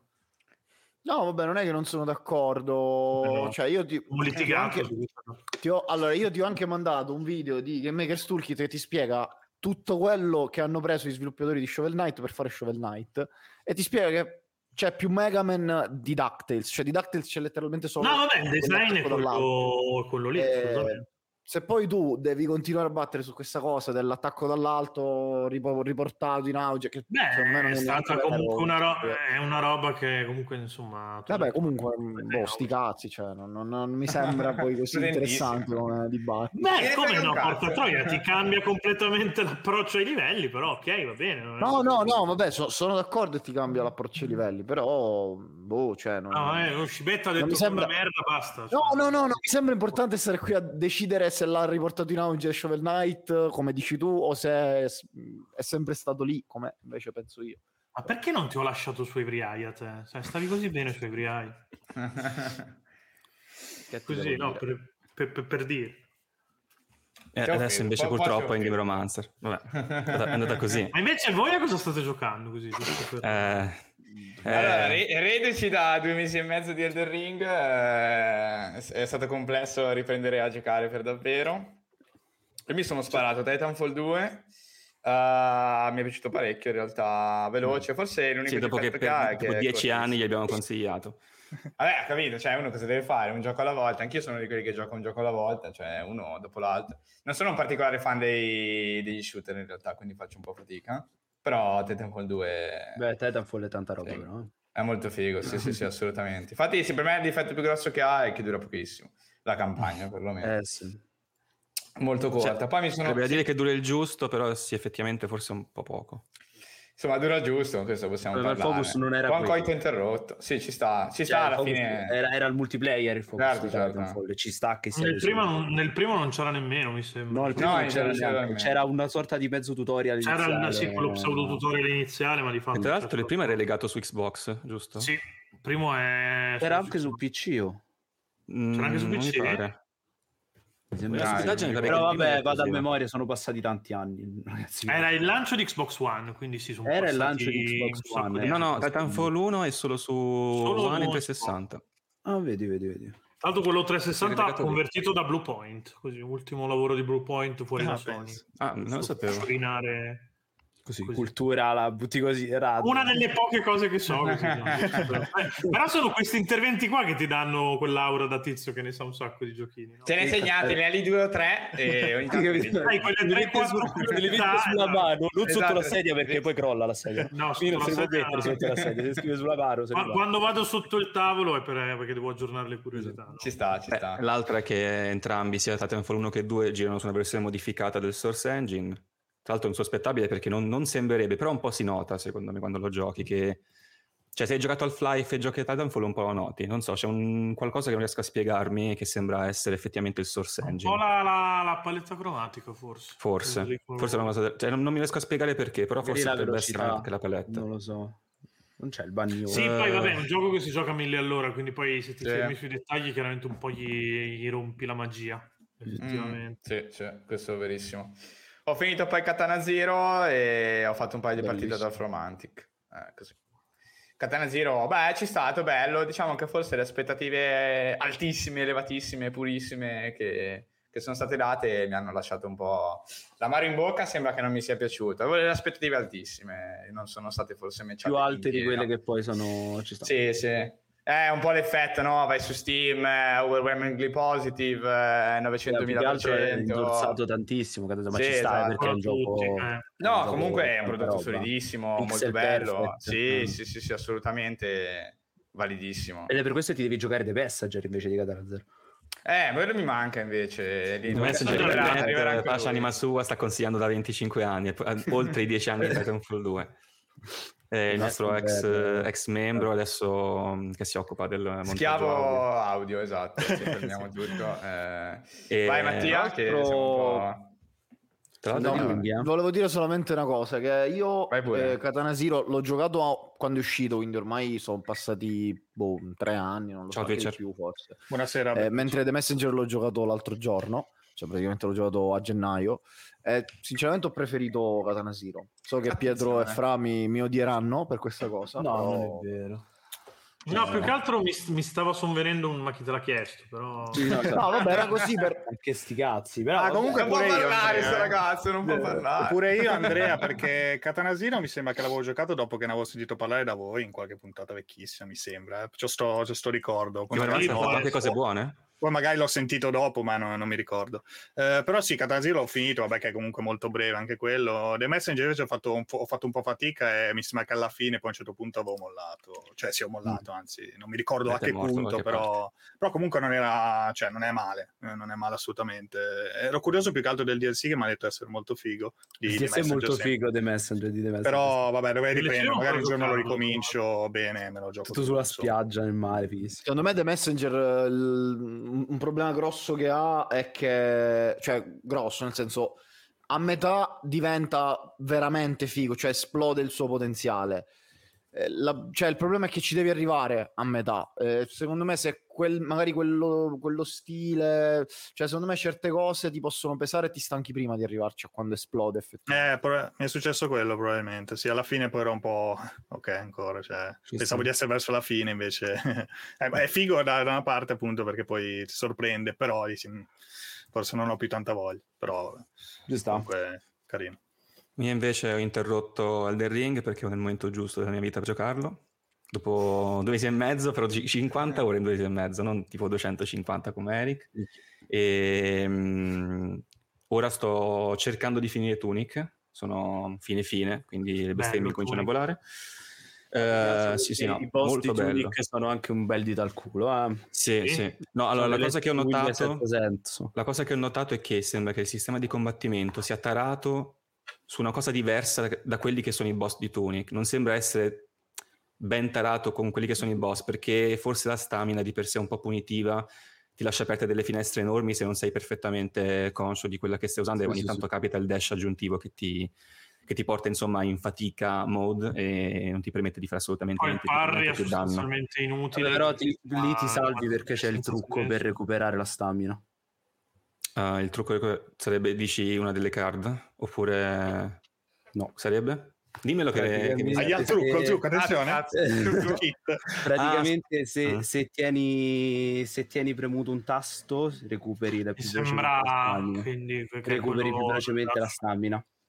Mm, no, ok, devo vedere. una no, io... in cui si carica il personaggio e se la porti a termine... E... In realtà è vero che la stamina ti fa prendere molti più danni, ma la schivata in, in, in essenza di stamina è molto più forte. Mm, quelle che fai tipo saltellando in avanti. Sì, quel saltello che fa, che fa la... Però sì, i boss sono delle spugne un po', un po troppo Disclaimer, così. Frafa guarda le, le speedrun e gli speedrunner, quindi non è una persona sana di mente e dà questi consigli qua. Piacciono parecchio anche a me comunque, sì, sì. Cioè, perché sono una, tanta robina. Una forma d'arte. Eh, assolutamente. No, è assolutamente una forma d'arte, però... Ah, cioè, è uno sport a tutti gli effetti. Eh. Sì, tutta niente, la vita, siamo, siamo d'accordo. Però sono, sono un consiglio che insomma poi in una partita normale fai anche sì, fatica Proprio quella della stamina è lo stesso trucco che c'hai con Unsighted. Sì, Beh, senza spoiler... Lo stesso ehm, discorso di Unsighted, sì, assolutamente. Senza spoiler, sì, Tunic eh, penso sia perfetto per le speedrun, soprattutto, insomma, giocando capisci che in realtà, insomma, potevi fare il gioco in tutt'altro modo, però non sì, vado sì. oltre. Sì, esatto. Vabbè, siamo andati lunghi. siamo andati lunghi e vale, non risponderà alla domanda. No, non risponderò, no. No, no, vabbè, sto giocando in realtà Danganronpa 2, quindi non è che c'ho molto da dire. È Danganronpa, abbastanza sì. simile ai Saturn, diciamo, in esatto. qualche elemento, comunque visual 9, insomma, enigmi, eccetera. È Danganronpa, sì. E, e, niente, su Switch, tra l'altro c'è la collection con tre giochi più, più quello nuovo, quindi buon prezzo, vi ho portato a casa un sacco di avventure. Tra l'altro un sacco di citazioni, sto due a, a roba vecchissima giapponese di, di Suda 51, cioè dei giochi sconosciuti praticamente che poi li vai a cercare e vedi queste avventure 2.5D stranissime, narrative horror, boh, roba, roba abbastanza foglie, mi sta, mi sta divertendo comunque.